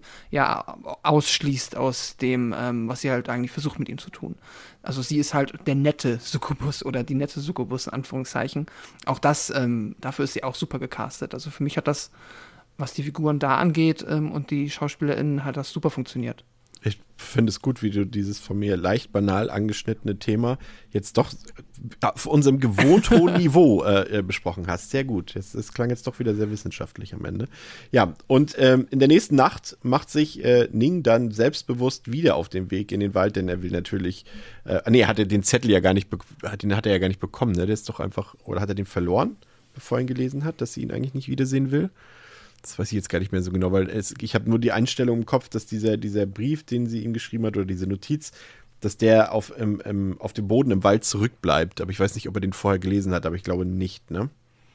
Würde ja auch Sinn machen jetzt im Kontext, dass er ihn nicht gelesen hat, weil er ja auch gar nicht drauf hört. Nee, er liest den nicht, der wird ja dann gefunden vom ähm, von, ihr, von, der, von der Schwester. Ach, von, von der dem, Schwester, genau, ja. Oder von dem Dämonen auf jeden Fall, ja. Ja, von irgendeinem Fiesling, genau. Ja. Und ähm, also dadurch, dadurch, dadurch, werden sie überhaupt äh, äh, skeptisch eben und, und machen ja, ja dann in der Barszene quasi so den. Stimmt. Fühlen, ja. fühlen die auf den Zahn überhaupt erst, weil sie das finden. So. Korrekt. Und ähm, er lässt, wie gesagt, nicht ab, äh, weil er auch ja gar nicht weiß, warum er das sollte und geht dann zu ihrem Haus und ähm, trifft sich dort wieder mit äh, Sio Singh und dort muss sie Ning dann verstecken. Und jetzt kommen wir ja nämlich zu der Szene, denn äh, auch die äh, böse Dämonin und auch Xiao Sings Schwester ist da und die spüren irgendwie, dass da etwa vor sich geht, weil sie, wie gesagt, auch die Notiz gefunden haben. Und dafür wird dann ähm, ja, Xiao Sing auch ausgepeitscht und äh, die Dämonin erzählt dann, dass sie äh, einem Fürsten, dem Fürsten der Dunkelheit oder dem dunklen Fürsten, dem schwarzen Fürsten, so nennt es irgendwie, das sicherlich, ich weiß jetzt nicht, wie da die genaue Übersetzung war, äh, dass sie dem versprochen ist. Und das klingt erstmal so, ja, als wäre das halt der Fürst von so und so, aber es ist tatsächlich jemand aus der Geisterwelt auch äh, gemeint. Das ist, äh, wird vielleicht den meisten dann auch erst später im Film klar, aber das ähm, ist, glaube ich, auch so ein Übersetzungsding gewesen. Und den soll sie nämlich dann in zwei Tagen heiraten. Und unter einem Vorwand wird Xiao Sing dann äh, ihre Schwester und die Dämonen wieder los. Und, und das ist eben genau die Szene, die André so schön beschrieben hat vorhin. Und Ning ist eben, sein Versteck ist eben quasi dieses, ja, wie das der deutsche Begriff? Das ist eigentlich eine Badewanne, ne? Halt aus der. Ein Badezuber, ein Badezuber heißt das. Badezuber. Okay, den Begriff kenne ich nicht. So heißt es ja. So heißt mhm. das, ja. Okay, gut. Und dort muss er sich unter Wasser die ganze Zeit verstecken. Also muss quasi auch die ganze Zeit die Luft anhalten. Ähm, und das ist dann wieder auch wieder so schön gemacht, weil zum einen ähm, bekommen die Widersacher in Anführungszeichen dann nicht mit, dass er dort gerade drin ist, aber gleichzeitig bekommt er auch wieder nichts mit, weil die unterhalten sich ja die ganze Zeit auch über irgendwelche übernatürlichen Vorgänge dort und äh, hier Dämonen, da Dämonen und so weiter, aber er bekommt davon ja gar nichts mit, was tatsächlich vor sich geht. Und da äh, kommt es ja dann auch, ich finde schon, das ist einer, für mich einer der schönsten äh, Kussszenen der Filmgeschichte, äh, Pascal, unter Wasser dort, weil das ist für mich auch so, das, was das ausstrahlt, das ist süßer Quatsch. So würde ich es bezeichnen. Das ist so Romantik, aber ohne Kitsch, sondern es ist irgendwie süß. Ja, nee, süß trifft es auf jeden Fall. Also, äh, wie die beiden dann, also auch wieder hier dieser leicht komödiantische Part äh, um diesen Badezuber drumherum, wie er dann immer wieder auch die eine Schwester dann doch nochmal versucht, einen Blick rein ja. zu erhaschen, aber äh, Susan dann sie immer wieder irgendwie abweisen kann. Das ist cool gemacht und ja, dass sie sich dann am Ende küssen, ist auch, ähm, ja, ist irgendwie, ja, es ist, nee, kann ich gar nichts weiter hinzufügen. Es ist äh, süßer Kitsch, definitiv. Und was natürlich auch immer interessant ist, André, ist hier, das haben wir ja, das ist ja häufig, das ist ja so die Tradition, auch so ein bisschen der chinesischen Komödie und die Tradition des äh, Theatertransvestismus, äh, dass eben der die Baumdämonen, es ist ja definitiv eine weibliche Rolle, aber von einem Mann gespielt wird. Und das zieht sich jetzt zum Beispiel auch durch die, durch die Sequels durch. Ähm, und das gehört ja auch einfach zum, zum Hongkong-Kino beziehungsweise zum chinesischen Kino bei oder gehört dazu. Und das ist jetzt auch irgendwie nichts, was irgendwie jetzt irgendwie einen rausreißt oder sowas. Ne? Also wir sehen natürlich offensichtlich, dass dort ein, ein Mann in, in Frauenkleidern steckt, aber wir nehmen sie als Dämonen wahr. Also so ging es mir zumindest. Ja, absolut. Ähm, es, es tut halt für den Film auch nichts zur Sache. Also, ne? Ja. Das ist halt einfach so, Punkt. Also habe ich gar nicht drüber nachgedacht. Also ja, also man sieht es ja klar, aber ist ja auch, ist halt Fantasy, ne? Also das ist ja auch völlig, kann ja alles sein. Da gibt es ja so keine Regeln, sag ich mal. Von daher, äh, ja, klar. Das ist einfach ganz natürlich in dem Film. Ja. Ja, und in der nächsten äh, Nacht äh, sucht Xiao Xing dann äh, weitere Opfer für die Dämonen, aber sie trifft sich auch wieder mit Ning und dann äh, kommt es dann zur ersten richtigen Liebesszene, weil die beiden schon gemerkt haben, okay, da ist was zwischen uns und so tauschen sie, ich drücke es mal so aus, weil wir sind ja ein Niveau von der Podcast, sie tauschen Gefühle und Zärtlichkeiten aus. Und äh, letztlich äh, erzählt sie ihm äh, jedoch auch, sie deutet es schon an, dass sie kein echter Mensch ist und äh, dass er jetzt gehen soll und sagt wieder ihm, dass sie sich nicht wiedersehen können. Und auf dem Rückweg zum Tempel glaubt Ning dann wieder, äh, Xiu Sing gesehen zu haben, aber dabei handelt es sich dann um die von Pascal angesprochene Schwester. Und ähm, die äh, will quasi, was war nochmal ihr Plan? Sie wollte ihn ja umbringen, einfach angreifen, ne? Und dann kam ich Marshall Yen dazwischen. Ja, oder äh, sie wollte jetzt eigentlich, ich, ich hatte das Gefühl, das ist so diese Fortsetzung dieser Badezuber-Nummer, dass sie halt einen Verdacht hat und jetzt einfach nur hinterher dabei ist, äh, diesen Verdacht quasi, also Beweise zu sammeln dafür, dass. Aber, aber wahrscheinlich mit dem Resultat, gehe ich mal von aus, mit demselben. Im Zweifel hätte sie ja dann quasi ja, auch ein neues, ein neues ja, Opfer für die, für die Herren sozusagen äh, gehabt. Genau, ja, so, ja aber wie dem auch sei, Marshall Yan kommt ja eh dazwischen und tötet dann Xiao Sings Schwester, äh, weshalb Ning nun wiederum glaubt, auch wieder hervorragende Comedy, dass dieser ein eiskalter Mörder ist. Und äh, er geht ja dann sogar noch vor dieses äh, Gericht dort und äh, bittet darum, dass Yen verhaftet werden soll. Obwohl der ihm ja sogar das Leben gerettet hat und eigentlich immer nur das Gute von ihm will. Aber äh, Ning rafft einfach gar nichts. Und das ist einfach hervorragende Situationskomik, die da auch entsteht. Ähm, und, und er ist dann auch ganz verwundert, weil die Leute vor Gericht kennen Yen auch. Also die wissen, wer das ist und er wird deshalb auch nicht verurteilt. Ähm, aber er ist jetzt auch nicht böse auf Ning, er will ihm denn nur endlich mal die Wahrheit sagen und will ihn über die ganzen übernatürlichen Dinge so ein bisschen aufklären. Und er geht dann zum Beispiel mit ihm zum Haus von Xiu Sing, aber mal bei Tageslicht. Und dort sieht dann auch Ning, okay, da ist ja gar kein Haus sondern eigentlich nur ein verlassener Friedhof. Und dann erklärt er ihm, dass Xiu Sing ein Geist ist. Und äh, die beiden sind sich natürlich, sind sich aber nicht ganz einig darum, warum Ning am Leben gelassen wurde von ihr, weil das ist schon ein bisschen untypisch. Normalerweise hätte er eben schon längst tot sein müssen, weil Seo Sing ihn eigentlich sozusagen für die Herren zum Fraß hätte vorwerfen müssen. Aber das hat sie bisher nicht getan. Und André, du hast schon angedeutet, da gibt es auch diese herrliche Musical-Nummer, diese musikalische Einlage dort. Ähm, das ist auch irgendwie, man könnte meinen, also es wird mich in jedem anderen Film gefühlt irgendwie stören, weil es ist ja schon, es ist quasi parallel, ähm, führt äh, Yen dort eine, ja, ein Schwertkampftraining aus, aber rappt nebenbei. Oder es ist schon, ja, es ist ein Sprechgesang, würde ich sagen. Ähm, das war ein, eindeutig, klar, das war Double Time. ja, das ist, ist tatsächlich ein äh, taoistischer Song namens äh, The Way übersetzt. Also den gibt es tatsächlich wirklich. Ähm, aber irgendwie ist die Szene fantastisch. Ich mag sie irgendwie. Ne? Also sie wäre jetzt vielleicht in einem, stell dir mal vor, sie würden jetzt, mir fällt gerade kein Film ein, nehmen wir mal einen amerikanischen Actionfilm. Ja, Die Hard. Die Hard. Off. Und, und, und, Bruce Willis würde dann äh, ernsthaft dort irgendwie noch einen Weihnachtssong performen irgendwie. Und dabei, und dabei so, eine, so, so ein bisschen boxen oder sowas. Keine Ahnung. Aber hier funktioniert es einfach. Ja.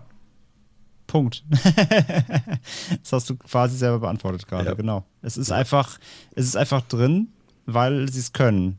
Und dann ist es auch noch lustig und sympathisch und wie gesagt, es ist ein, ein wilder Ritt und es ist alles nur möglich, weil diese ganzen Elemente so gut ineinander greifen und der Film einfach da auch sich für nichts zu blöd ist, sage ich mal. Aber auch da nochmal, immer, immer ohne aber irgendwie so abzurutschen. Ne? Also ja, wie gesagt, was ja leicht wäre, dass das passiert. Ne? Niveautechnisch ne? oder es zieht dich komplett irgendwie aus der ganzen Atmo raus, aber nein. Also auch dieser Tanz, dieses, dieser Song, diese kurze Musikeinlage passiert ja auch in diesem dunklen Friedhofs-Nebel-Environment irgendwie. Und irgendwie ist es halt cool, obwohl es, wie gesagt, so antiklimaktisch eigentlich sein müsste, aber es ist es nicht. Es ist super, es ist super wild, wie sie das hinbekommen haben, aber es macht einfach Spaß. Ja, und im Kern, Pascal, wir haben es vorhin gesagt, Martial Arts, Comedy, äh, Horror, aber im Kern ist es ja eigentlich, wenn man so will, eine übernatürliche Liebesgeschichte, die dahinter steckt, ne? Ja, genau. Also eigentlich eine Romcom, eine Fantasy-Romcom mit äh, Action-Elementen und spontanen äh, Musical-Einlagen. Auch äh, an, von mir an dieser Stelle hat auch für mich gut funktioniert. Aber ja, einfach ein Film, der ähm, an der Stelle schon sein Augenzwinkern oder naja, sagen wir zumindest mal sein diesen Genre-Mash-up schon so gut etabliert hat, dass das dann jetzt hier auch nicht mehr ähm, ja, sich nicht mehr falsch anfühlt, sondern halt einfach dazugehört. Aber funktioniert denn für dich die, die Gefühlsebene, also die Liebesgeschichte, die Beziehung zwischen den beiden? Doch, schon. Also, ich, es ist jetzt, also es ist gefühlt immer noch. Es ist halt so oft, also ich finde Romcom passt da ganz gut. Es ist, es ist auf, auf, so auf dem Level geht das, ist das auch tiefgehend. Ich, ich habe jetzt nicht, ich, ich gehe jetzt nicht richtig mit und ich verdrücke am Ende auch keine Träne, weil das jetzt irgendwie das ähm, krasse Liebesdrama ist mit Figuren, die sich seit Ewigkeiten kennen. Aber man muss ja auch überlegen, theoretisch passiert hier alles, alles in einem sehr kleinen Zeit- oder einem sehr überschaubaren Zeitfenster. Ähm, und es ist jetzt halt auch ähm, immer noch mehr so dieses, ja, wir, äh, dieses Kennenlernen und ja, äh, auf, so aus funktioniert, also alles, was der Film mir versucht, über diese Liebesgeschichte zu vermitteln, das nehme ich an und da gehe ich auch mit. Aber es ist halt dann im Kontext, es ist halt dann insgesamt noch überschaubar. So viel ist es dann halt dann, ja, also ich glaube, ich habe das, ihr versteht, was ich meine. Sorry. ja, na klar.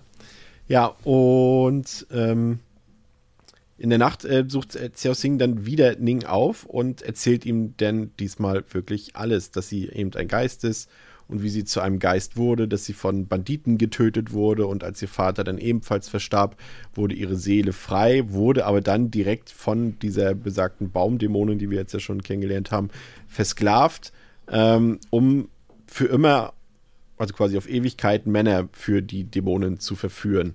Und äh, die Dämonin spürt mittlerweile auch, dass äh, Xiao Xing nicht mehr genug Frischfleisch dort an Land zieht und äh, hat es deshalb auf den Tempel abgesehen, in dem sich eben Xiao Xing und Ning befinden und greift diesen eben an. Aber zum Glück kommt Marshal Yen den beiden dann zu Hilfe und dann gibt es so ein ziemlich großen und heftigen Kampf dort auch und am Ende gelingt es Yen dann auch, die Baumdämonen zu töten.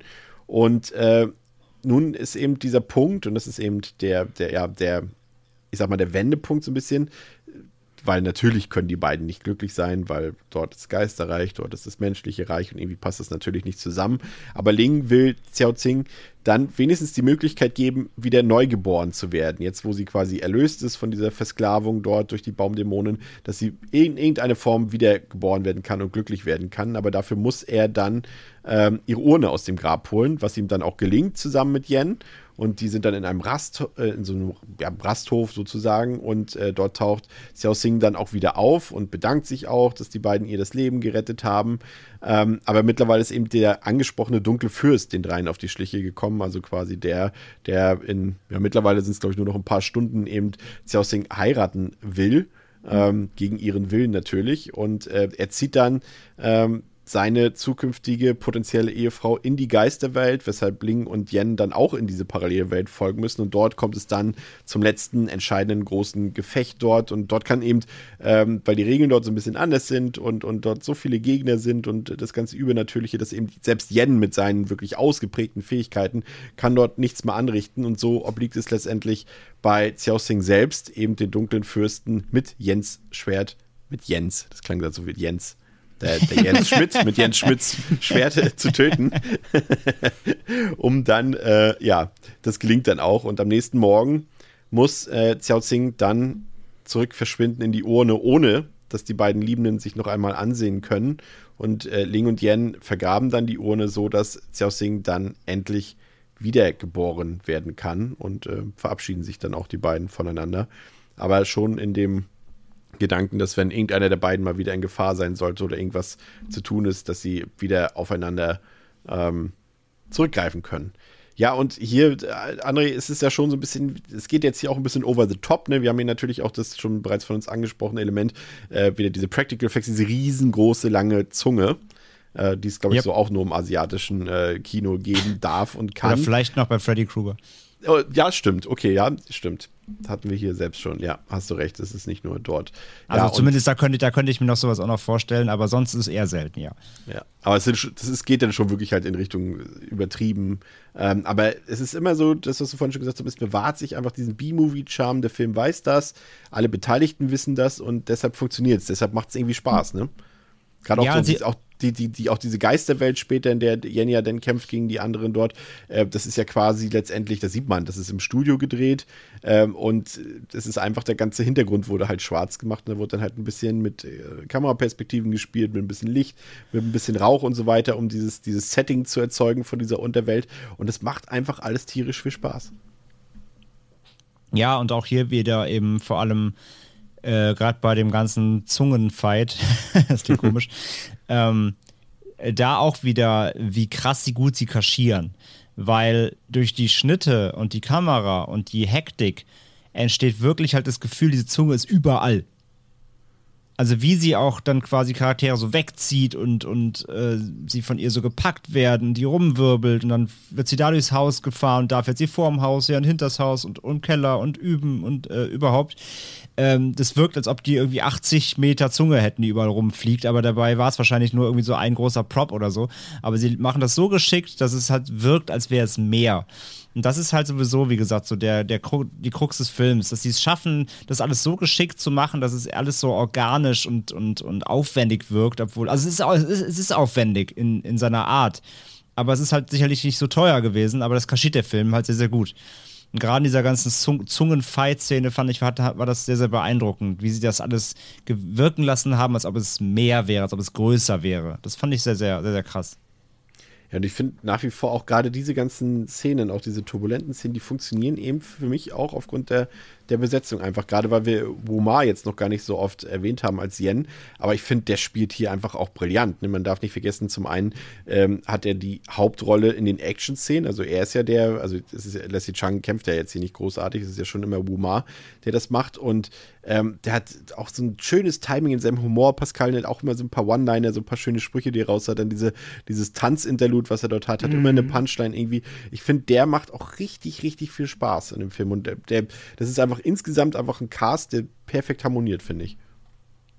Ja, genau. Also ich, ich glaube auch, keine der Figuren würde halt alleine, wäre alleine in der Lage, den Film oder so eine Art Film komplett zu tragen, aber hier ist es dann wirklich, ähm, ja, die Kombination im Trio, die halt dann, äh, ja, jede Figur füllt halt, äh, ja, äh, ist, ist dafür da, um halt andere ähm, Heldenfähigkeiten, Anführungszeichen, halt dann äh, zu, zu bedienen und das funktioniert super. Also das ist, äh, es ist halt so ein klassisches, ähm, so ein Ensemble-Ding und da, ja, ist das halt wirklich klasse zusammengestellt. Also ja, kann ich nur unterschreiben, was du sagst. Und er ist halt, ich finde ihn auch super. Ich fand auch vor Gericht diese ganze Nummer ganz witzig, wenn, ich glaube, ähm, äh, Ninja auch erst denkt, dass er halt, er, er sieht ja auch noch diesen Steckbrief der halt auch so sehr nach ihm aussieht, aber dann ist das gar nicht Yen, sondern dann haben sie noch jemand anders, der dann halt äh, er ist und ähm, ja, es gibt, es gibt viele witzige Momente mit ihm und die Dynamik auch dann halt zwischen den Figuren ist ziemlich gut gelungen, so dass du da halt, ja, einfach ein klasse Team hast.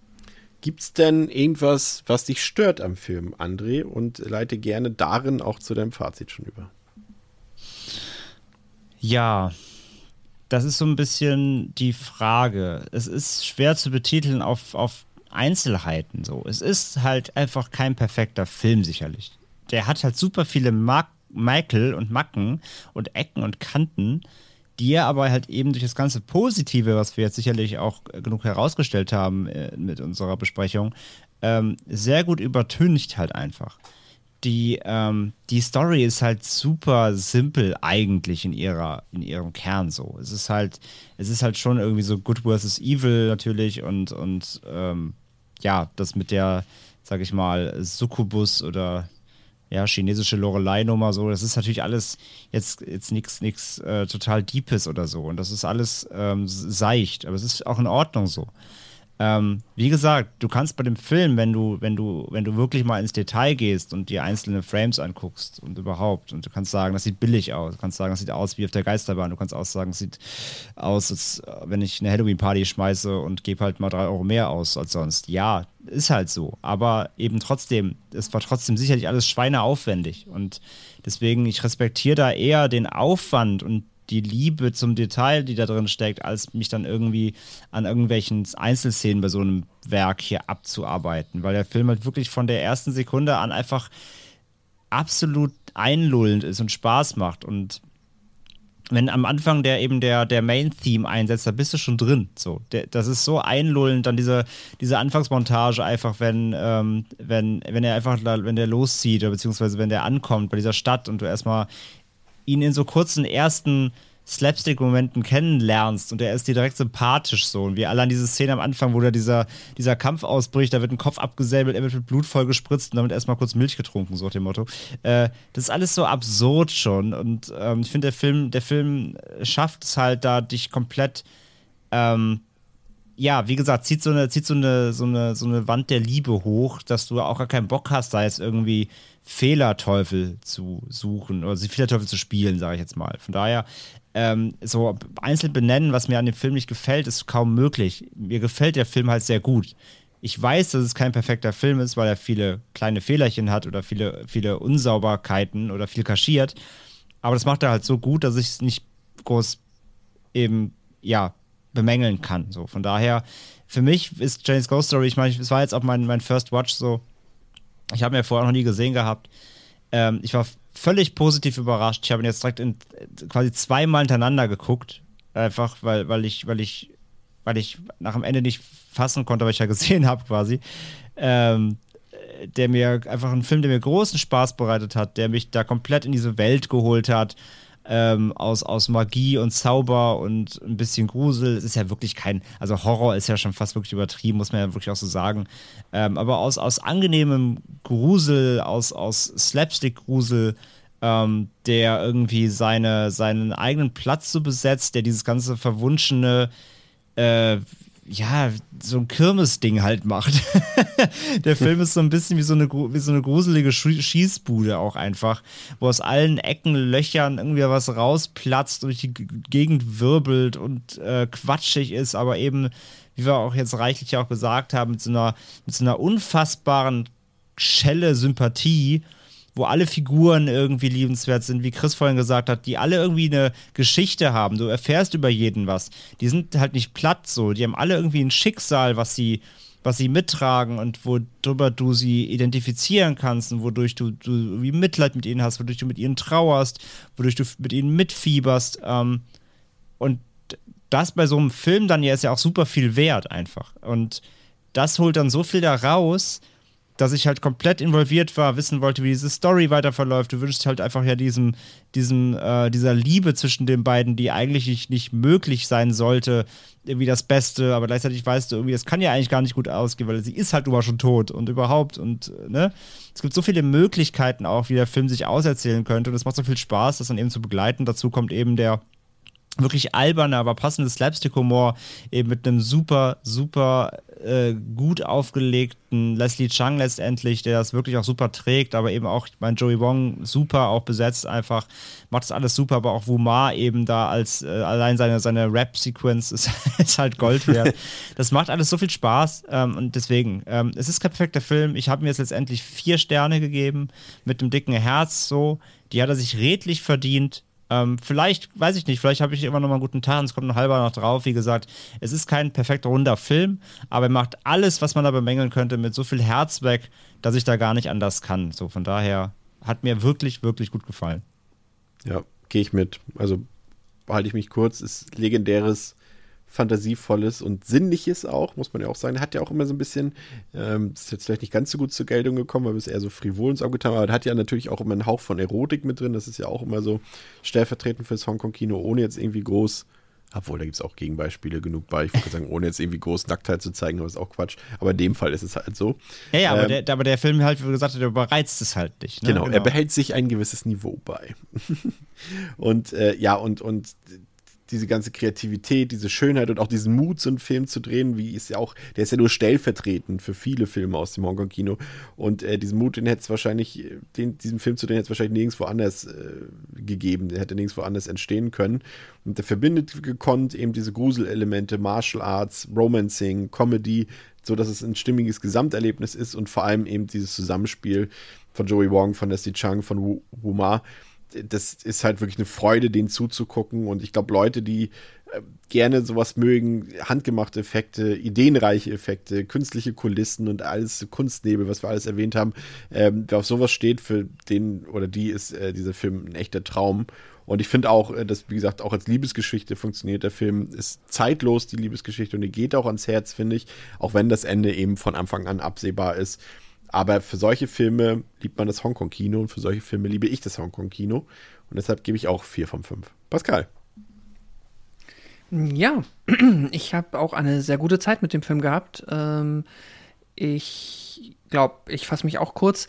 Ähm, was ich jetzt vielleicht noch kritisieren wollen würde, wäre, wenn ich etwas finde, dann ist es, glaube ich, so ein bisschen darauf, wie der Film dann im Drehbuch die Story aufzieht. Ich habe hier und da mal das Gefühl gehabt, gerade so in der, Mit also in der Mitte des Films, im zweiten Drittel, dass der Film hier und da ein bisschen sich mal im Kreis dreht und äh, ich äh, zwischenzeitlich auch verwundert war, wie oft, aber vielleicht war das auch mein Fehler, aber ich hatte ehrlicherweise das Gefühl, dass er zweimal mitbekommen hätte müssen, dass äh, sie ein Geist ist, ähm, weil es ihm zweimal erklärt war und mhm. er gefühlt aber beide, beide Male überrascht war und er ist halt auch ein krasser da, Trottel, ne? ja, okay, das stimmt. Muss man alles zweimal erklären, alles doppelt erklären.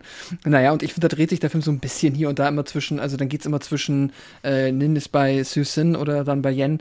Ähm, aber das ist dann ja auch nicht so dramatisch. Du hast ansonsten halt vielleicht noch vergleichsweise ja, es gibt halt nicht so viele krasse Setpieces und äh, die Action im Wald äh, ist dann halt die Action im Wald. Was natürlich cool ist, also was ich jetzt noch nicht erwähnt hatte oder was ich auch nochmal dann positiv herausstellen wollen würde, ist halt wirklich so diese finale Endschlacht, die hat mich dann tatsächlich nochmal ziemlich umgehauen, weil ich da mhm. schon sehr das Gefühl hatte, dass der Film jetzt eher am Ende ist und da jetzt auch nicht mehr nochmal so mit den krassen Spezialeffektkanonen das um mit den Köpfen, ballert. Das ist so ja, geil. Ja. Das ist cool. Oder wenn sie dann gegen, wenn sie dann beide gegen diese Steinwand, gegen diese Klippe knallen und dann nochmal die Arme da alle rauskommen. Das ist nicht ohne. Das sind auf jeden Fall Day aufwendige. Day of the Dead lässt mhm. Ja, ja, das sind aufwendige aufwendige Practical Effects und das ist auch richtig cool, dass er auch ganz am Ende da nochmal so raus rausballert, fand ich klasse. Das Einzige, was man dann da wieder kritisieren könnte, ist natürlich halt die ganze Nummer mit diesem dunklen Fürst, der halt nun jetzt auch wirklich äh, so super dünn gezeichnet ist in dem Film. Und der ist vor allem auch genau das am Ende, ein dunkler Fürst, ne? Ja, er ist halt ein dunkler Fürst und ja, wie, wie müssen, und wie halt dann natürlich das Aufeinandertreffen forciert wird, ist halt, ja, er zieht sie halt einfach aus der Welt in seine Welt und dann, naja, aber gut, da ist dann auch, ähm, das ist dann auch vollkommen in Ordnung. Dafür ist es dann halt ja auch ähm, ein Film, der da eher Spaß machen soll und kein äh, Herr der Ringe Fantasy-Epos, das von vorne bis hinten komplett ähm, klug geschrieben sein muss. Da kann man dann auch einfach mal jemanden in eine andere Welt ziehen. Im Endeffekt, ja, nee, ich hatte auch wirklich einen heiden Spaß mit dem Film. Es war ähm, sehr schön, den jetzt auch mal gesehen zu haben. Natürlich bei mir jetzt auch der First Watch. Und ich äh, schließe mich ein und wir sind mal wieder alle einstimmig. Ist jetzt, glaube ich, auch schon wieder ein bisschen länger her. Ähm, und gebe auch vier Sterne von fünf. Und ja, ja das war's. Es, es gibt ähm, auch noch zwei Sequels, eins aus dem Jahre 1990 und eins aus dem Jahre 1991. Die sind auch wieder von Tony Ching Situng ähm, und sind tatsächlich auch beide sehenswert, äh, muss man wirklich sagen. Teil 2, also sind letztendlich, wenn man so will, schon irgendwie erzählen die immer dieselbe Geschichte auf so eine gewisse Art und Weise. Teil 3 noch mehr als Teil 2. Teil 2 ist ja schon ein bisschen eigenständiger. Genau, ich hatte, ich hatte auch gelesen, ne, dass 3 fast, fast eine Art Remake ist, ein bisschen. Ja, ja, das Geschichte. Ist, das ist wirklich ein Retelling. Da ist dann, im zweiten Teil sind ja Leslie Chung und Joey Wong auch wieder mit dabei. Im dritten ist das dann nur noch Joey Wong. Ähm, aber die sind beide sehr gut. Also ich kann mich jetzt nicht dran erinnern, was, dass man mal wirklich so zwei Sequels dann noch hatte, die wirklich auf dem Niveau sind vom ersten Teil. Klar, also könnte so Indiana Jones oder so sagen, aber ich meine jetzt auf diesem Genre-Kino-Niveau. ja. Ähm, aber das, die sind auf jeden Fall gut. Du hast ja auch ein bisschen reingeguckt, im zweiten zumindest, ne? Und ich habe den zweiten jetzt zu 80 Prozent geguckt, dann war es leider ein bisschen zu spät und ich habe gedacht, nee, komm, bevor ich jetzt wegpenne, ähm, genau, das muss ich auch zu Ende gucken, aber bis dahin fand ich ihn super. Also ja. ich bin da wirklich fast auf dem gleichen Niveau, bis auf dem, auf dem gleichen Unterhaltungsskala-Ding, vielleicht, vielleicht sogar auf der gleichen Bewertungsebene tatsächlich wie beim ersten. Also der ist super. Der ja. macht genauso viel Spaß, der hat die gleichen, ja, die gleiche Stimmung, die gleiche Art von Effekten. Da waren schon wieder Sachen da mit irgendwelchen Riesen und so, super absurd, aber genau das Level eben. Also der hat da, ja, in keinster Weise irgendwie abgebaut. Es geht so ein bisschen halt darum, dass er dann, ähm, also, also Leslie äh, Chang trifft eben quasi auf eine ähm, auf eine Frau, die er eben für Joey Wongs Charakter hält, aber sie ist es scheinbar nicht, zumindest erkennt sie ihn nicht wieder. Und ja, er will ein bisschen rausfinden, ist sie so eine Art Reinkarnation von ihr oder sieht sie halt einfach nur so aus? Und ja, so ein bisschen, das darum geht es so ein bisschen im zweiten. Aber es war super spaßig bisher. Ja, fand ich auch. Also der ist äh, wirklich äh, sehenswert und der dritte auch. Äh, wie gesagt, obwohl es ein Retelling ist und obwohl Leslie Chung da nicht mit bei ist, aber der ist trotzdem auch sehr schön, äh, funktioniert auch wieder sehr ähnlich. Hat allerdings, muss man zugestehen, für mich aus meiner Perspektive die besten Effekte von den drei oh, Teilen. Oh, okay. Und hat, hat ein bisschen, mehr Geld. Ja, das kann sein, ja. Und hat auch für meinen Geschmack ähm, mehr Erotik auf jeden Fall. Also das kommt da schon ganz gut zur Geltung. Da versuchen sie auch ein bisschen mehr noch mit den Reizen von Joey Wong zu spielen. Also das äh, lässt der Film sich da nicht nehmen. Ähm, also die kann man übrigens mal ganz kurz, übrigens mal ganz ja. kurz. Ne? Wir reden jetzt mal nicht drum herum. Also das Ding ist ja, ne? Die Frau, die Frau ist 54. So. Ne? Heute. Heute. Nur mal so für alle, alle Interessierten, geht mal auf ihr Instagram, ja? Joey Wong findet man direkt 81.000 Follower wenn die Bilder, die sie aktuell so alle paar Wochen mal postet, letztes, glaube ich, zwei Wochen her, wenn das, wenn das wirklich aktuelle Fotos sind, nicht irgendwie von vor 20 Jahren, gute Gene, sag ich mal. also unfassbar. Also klar, ne? Also, asiatische Frauen haben oft sowieso äh, äh, das, das, das Glück der gut gesegneten Gene, dass man ihnen oft das Alter auch nicht so ansieht, aber ja, Hut ab. Hut ab hat sich jetzt so rein von den Fotos, klar, Instagram-Filter und Co. Möchte jetzt nicht sagen, dass Social, alles auf Social Media ist real, aber ähm, hat sich nicht so viel getan tatsächlich zu früher. Das ist Wahnsinn. Ja, das stimmt. Ähm, habe ich auch gerade nochmal geprüft. Ja, und dann gibt es noch äh, ein, Remake ähm, von Will Sneap. Der hat äh, A Shiny's Ghost Story, A Shiny's Fairy Tale 2011 gedreht. Den habe ich mir auch mal angeguckt vor einer ganzen Weile, vor zwei Jahren, glaube ich. Und ja, der hat eigentlich auch eine, auch eine relativ äh, prominente äh, Besetzung mit Louis Ku, mit äh, Liu Yifei. Das, das war ja, glaube ich, die Hauptdarstellerin. Nee, war es die aus Mulan? Ja, genau, aus dem letzten Mulan, genau. Ähm, und äh, Wilson selbst ist ja jetzt auch kein Unbekannter, der hat die ganzen Ip Man-Filme gedreht. Ähm, und, und, und SPL zum Beispiel, Killzone mit Donnie Yen. Also im Mhm. Prinzip von der Rezeptur her eigentlich auch gut. Aber der Film ist am Ende leider nicht so gut, weil er nämlich alles, was so schön handgemacht war, im Original durch Wasser ersetzt hat, André. CGI. Genau. CGI. Und das, ich habe äh, ich hab, ich hab nur, ich hab nur rund. 15 Minuten mal reinlaufen lassen, weil ich nicht so viel Zeit hatte mehr dafür. Äh, nee.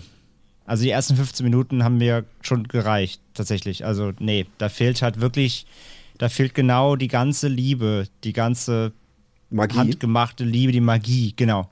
Die fehlt da halt komplett. Das ist halt komplett so wie jede China-Produktion der letzten zehn Jahre halt, komplett überbordendes CG, was aber halt leider auch nicht geil aussieht. Äh, da war ich schon bedient, muss ich zugeben. Ja, und so geht der Film auch äh, durchgängig dann bis zu Ende. Auch die Chemie äh, im Cast hat nicht so ganz gepasst. Der Film macht ja auch ein paar Sachen neu, die aber jetzt auch nicht groß auffallen. Also es ist quasi letztendlich so ein, wieder so ein Misch, äh, wie hast, hast du es damals genannt? Ist ein Misch aus Remake und Sequel, wie hast du es noch genannt? Nee, das, hat, das hatten wir noch nicht, ne? Ein Requel? Requel, Sweet. Ein C-Make? Sequel? C-Ray, Ja, belassen wir es dabei auf jeden Fall.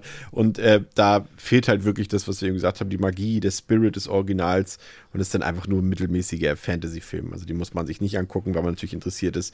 Kann man das machen, aber das ist wirklich ein Paradebeispiel dafür, wie CGI so einen Film auch kaputt machen kann, ja. Okay, und achso, und dann gibt es ja noch eine, eine Animated Series. Oder war es ein Film? hier ist ein? Film. Und den A, hast du Chi geguckt? A Chinese Ghost Story, ähm, The Choi Hock Animation von 1997. Ähm, aber auch aber nicht von Choi Hock gedreht tatsächlich, sondern von einem Regisseur namens Andrew Chan. Ist auch sein einziger Film gewesen. Ist Mhm. vielleicht bezeichnend, weiß ich nicht. Ähm, aber immerhin spring, spricht äh, Sammo Hung eine, eine weiße Wolke.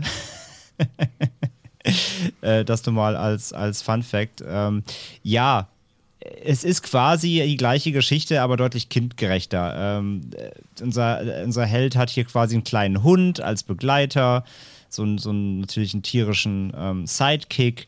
Äh, es stirbt halt auch niemand. Der, das Old Evil ist so ein riesengroßer, durchtrainierter Typ, dem alle Frauen verfallen. Und unser titelgebender Held, das ist, vielleicht, das ist fast ein bisschen mehr Golden Boy, aber so als PG halt. Ähm, äh, äh, der, der halt dann trotzdem in, in Love fällt und dann aber auch eben rausfinden muss, dass sie halt, ähm, ja, Geist ist und so. Also der, die, das Ker der Kern ist, ist da, aber ist eben deutlich kindgerechter aufbereitet alles. Ja. Also, habt ihr genug Material bis nächste Woche? Nächste Woche gibt es dann zwei Folgen, haben wir bereits angekündigt. Zum einen ähm, André äh, versus ähm, Insert Moin äh, über den neuen Resident Evil Film. Außerdem haben wir natürlich auch noch ähm, eine unsere reguläre Folge nächste Woche und die wird wirklich spektakulär, denn wir reden über keinen geringeren Film als Jurassic Park. Ja, tatsächlich und haben auch keinen geringeren Gast als Marco Risch, ähm, bekannt äh, von seinem tollen YouTube-Kanal Nerdkultur oder natürlich auch von seinem Podcast aktuell Nerd und Kultur. Da freuen wir uns riesig drauf, da könnt ihr euch drauf freuen. Und äh, wie gesagt, denkt dran an das Gewinnspiel auf Instagram, wenn ihr Hoodies und ähm, ich will immer Konzertkarten sagen, aber es sind ähm, Kinofreikarten. für Resident, Evil in Concert Resi- äh, ja. würde ich, würd ich mir auch angucken. Directed by, by äh, Paul W.S. Anderson am, am, als Dirigent. Nee, ich hätte das dann, nee, nee, bitte nicht. Ich hätte das lieber in so einer, in, hier in so einer Chinese Ghost Story, so China-mäßig, so eine Opera. Das, das fände ich super. In so einer richtig, ca richtig campy Zombie-Opera mit, mit Swordsman-Rap. Schöne Schlussworte. Vielen Dank, dass ihr dabei wart bei Devils and Demons. Bis zum nächsten Mal mit Pascal, mit André und mit mir, Chris. Macht's gut. Ciao. Tschüss. Tschüss.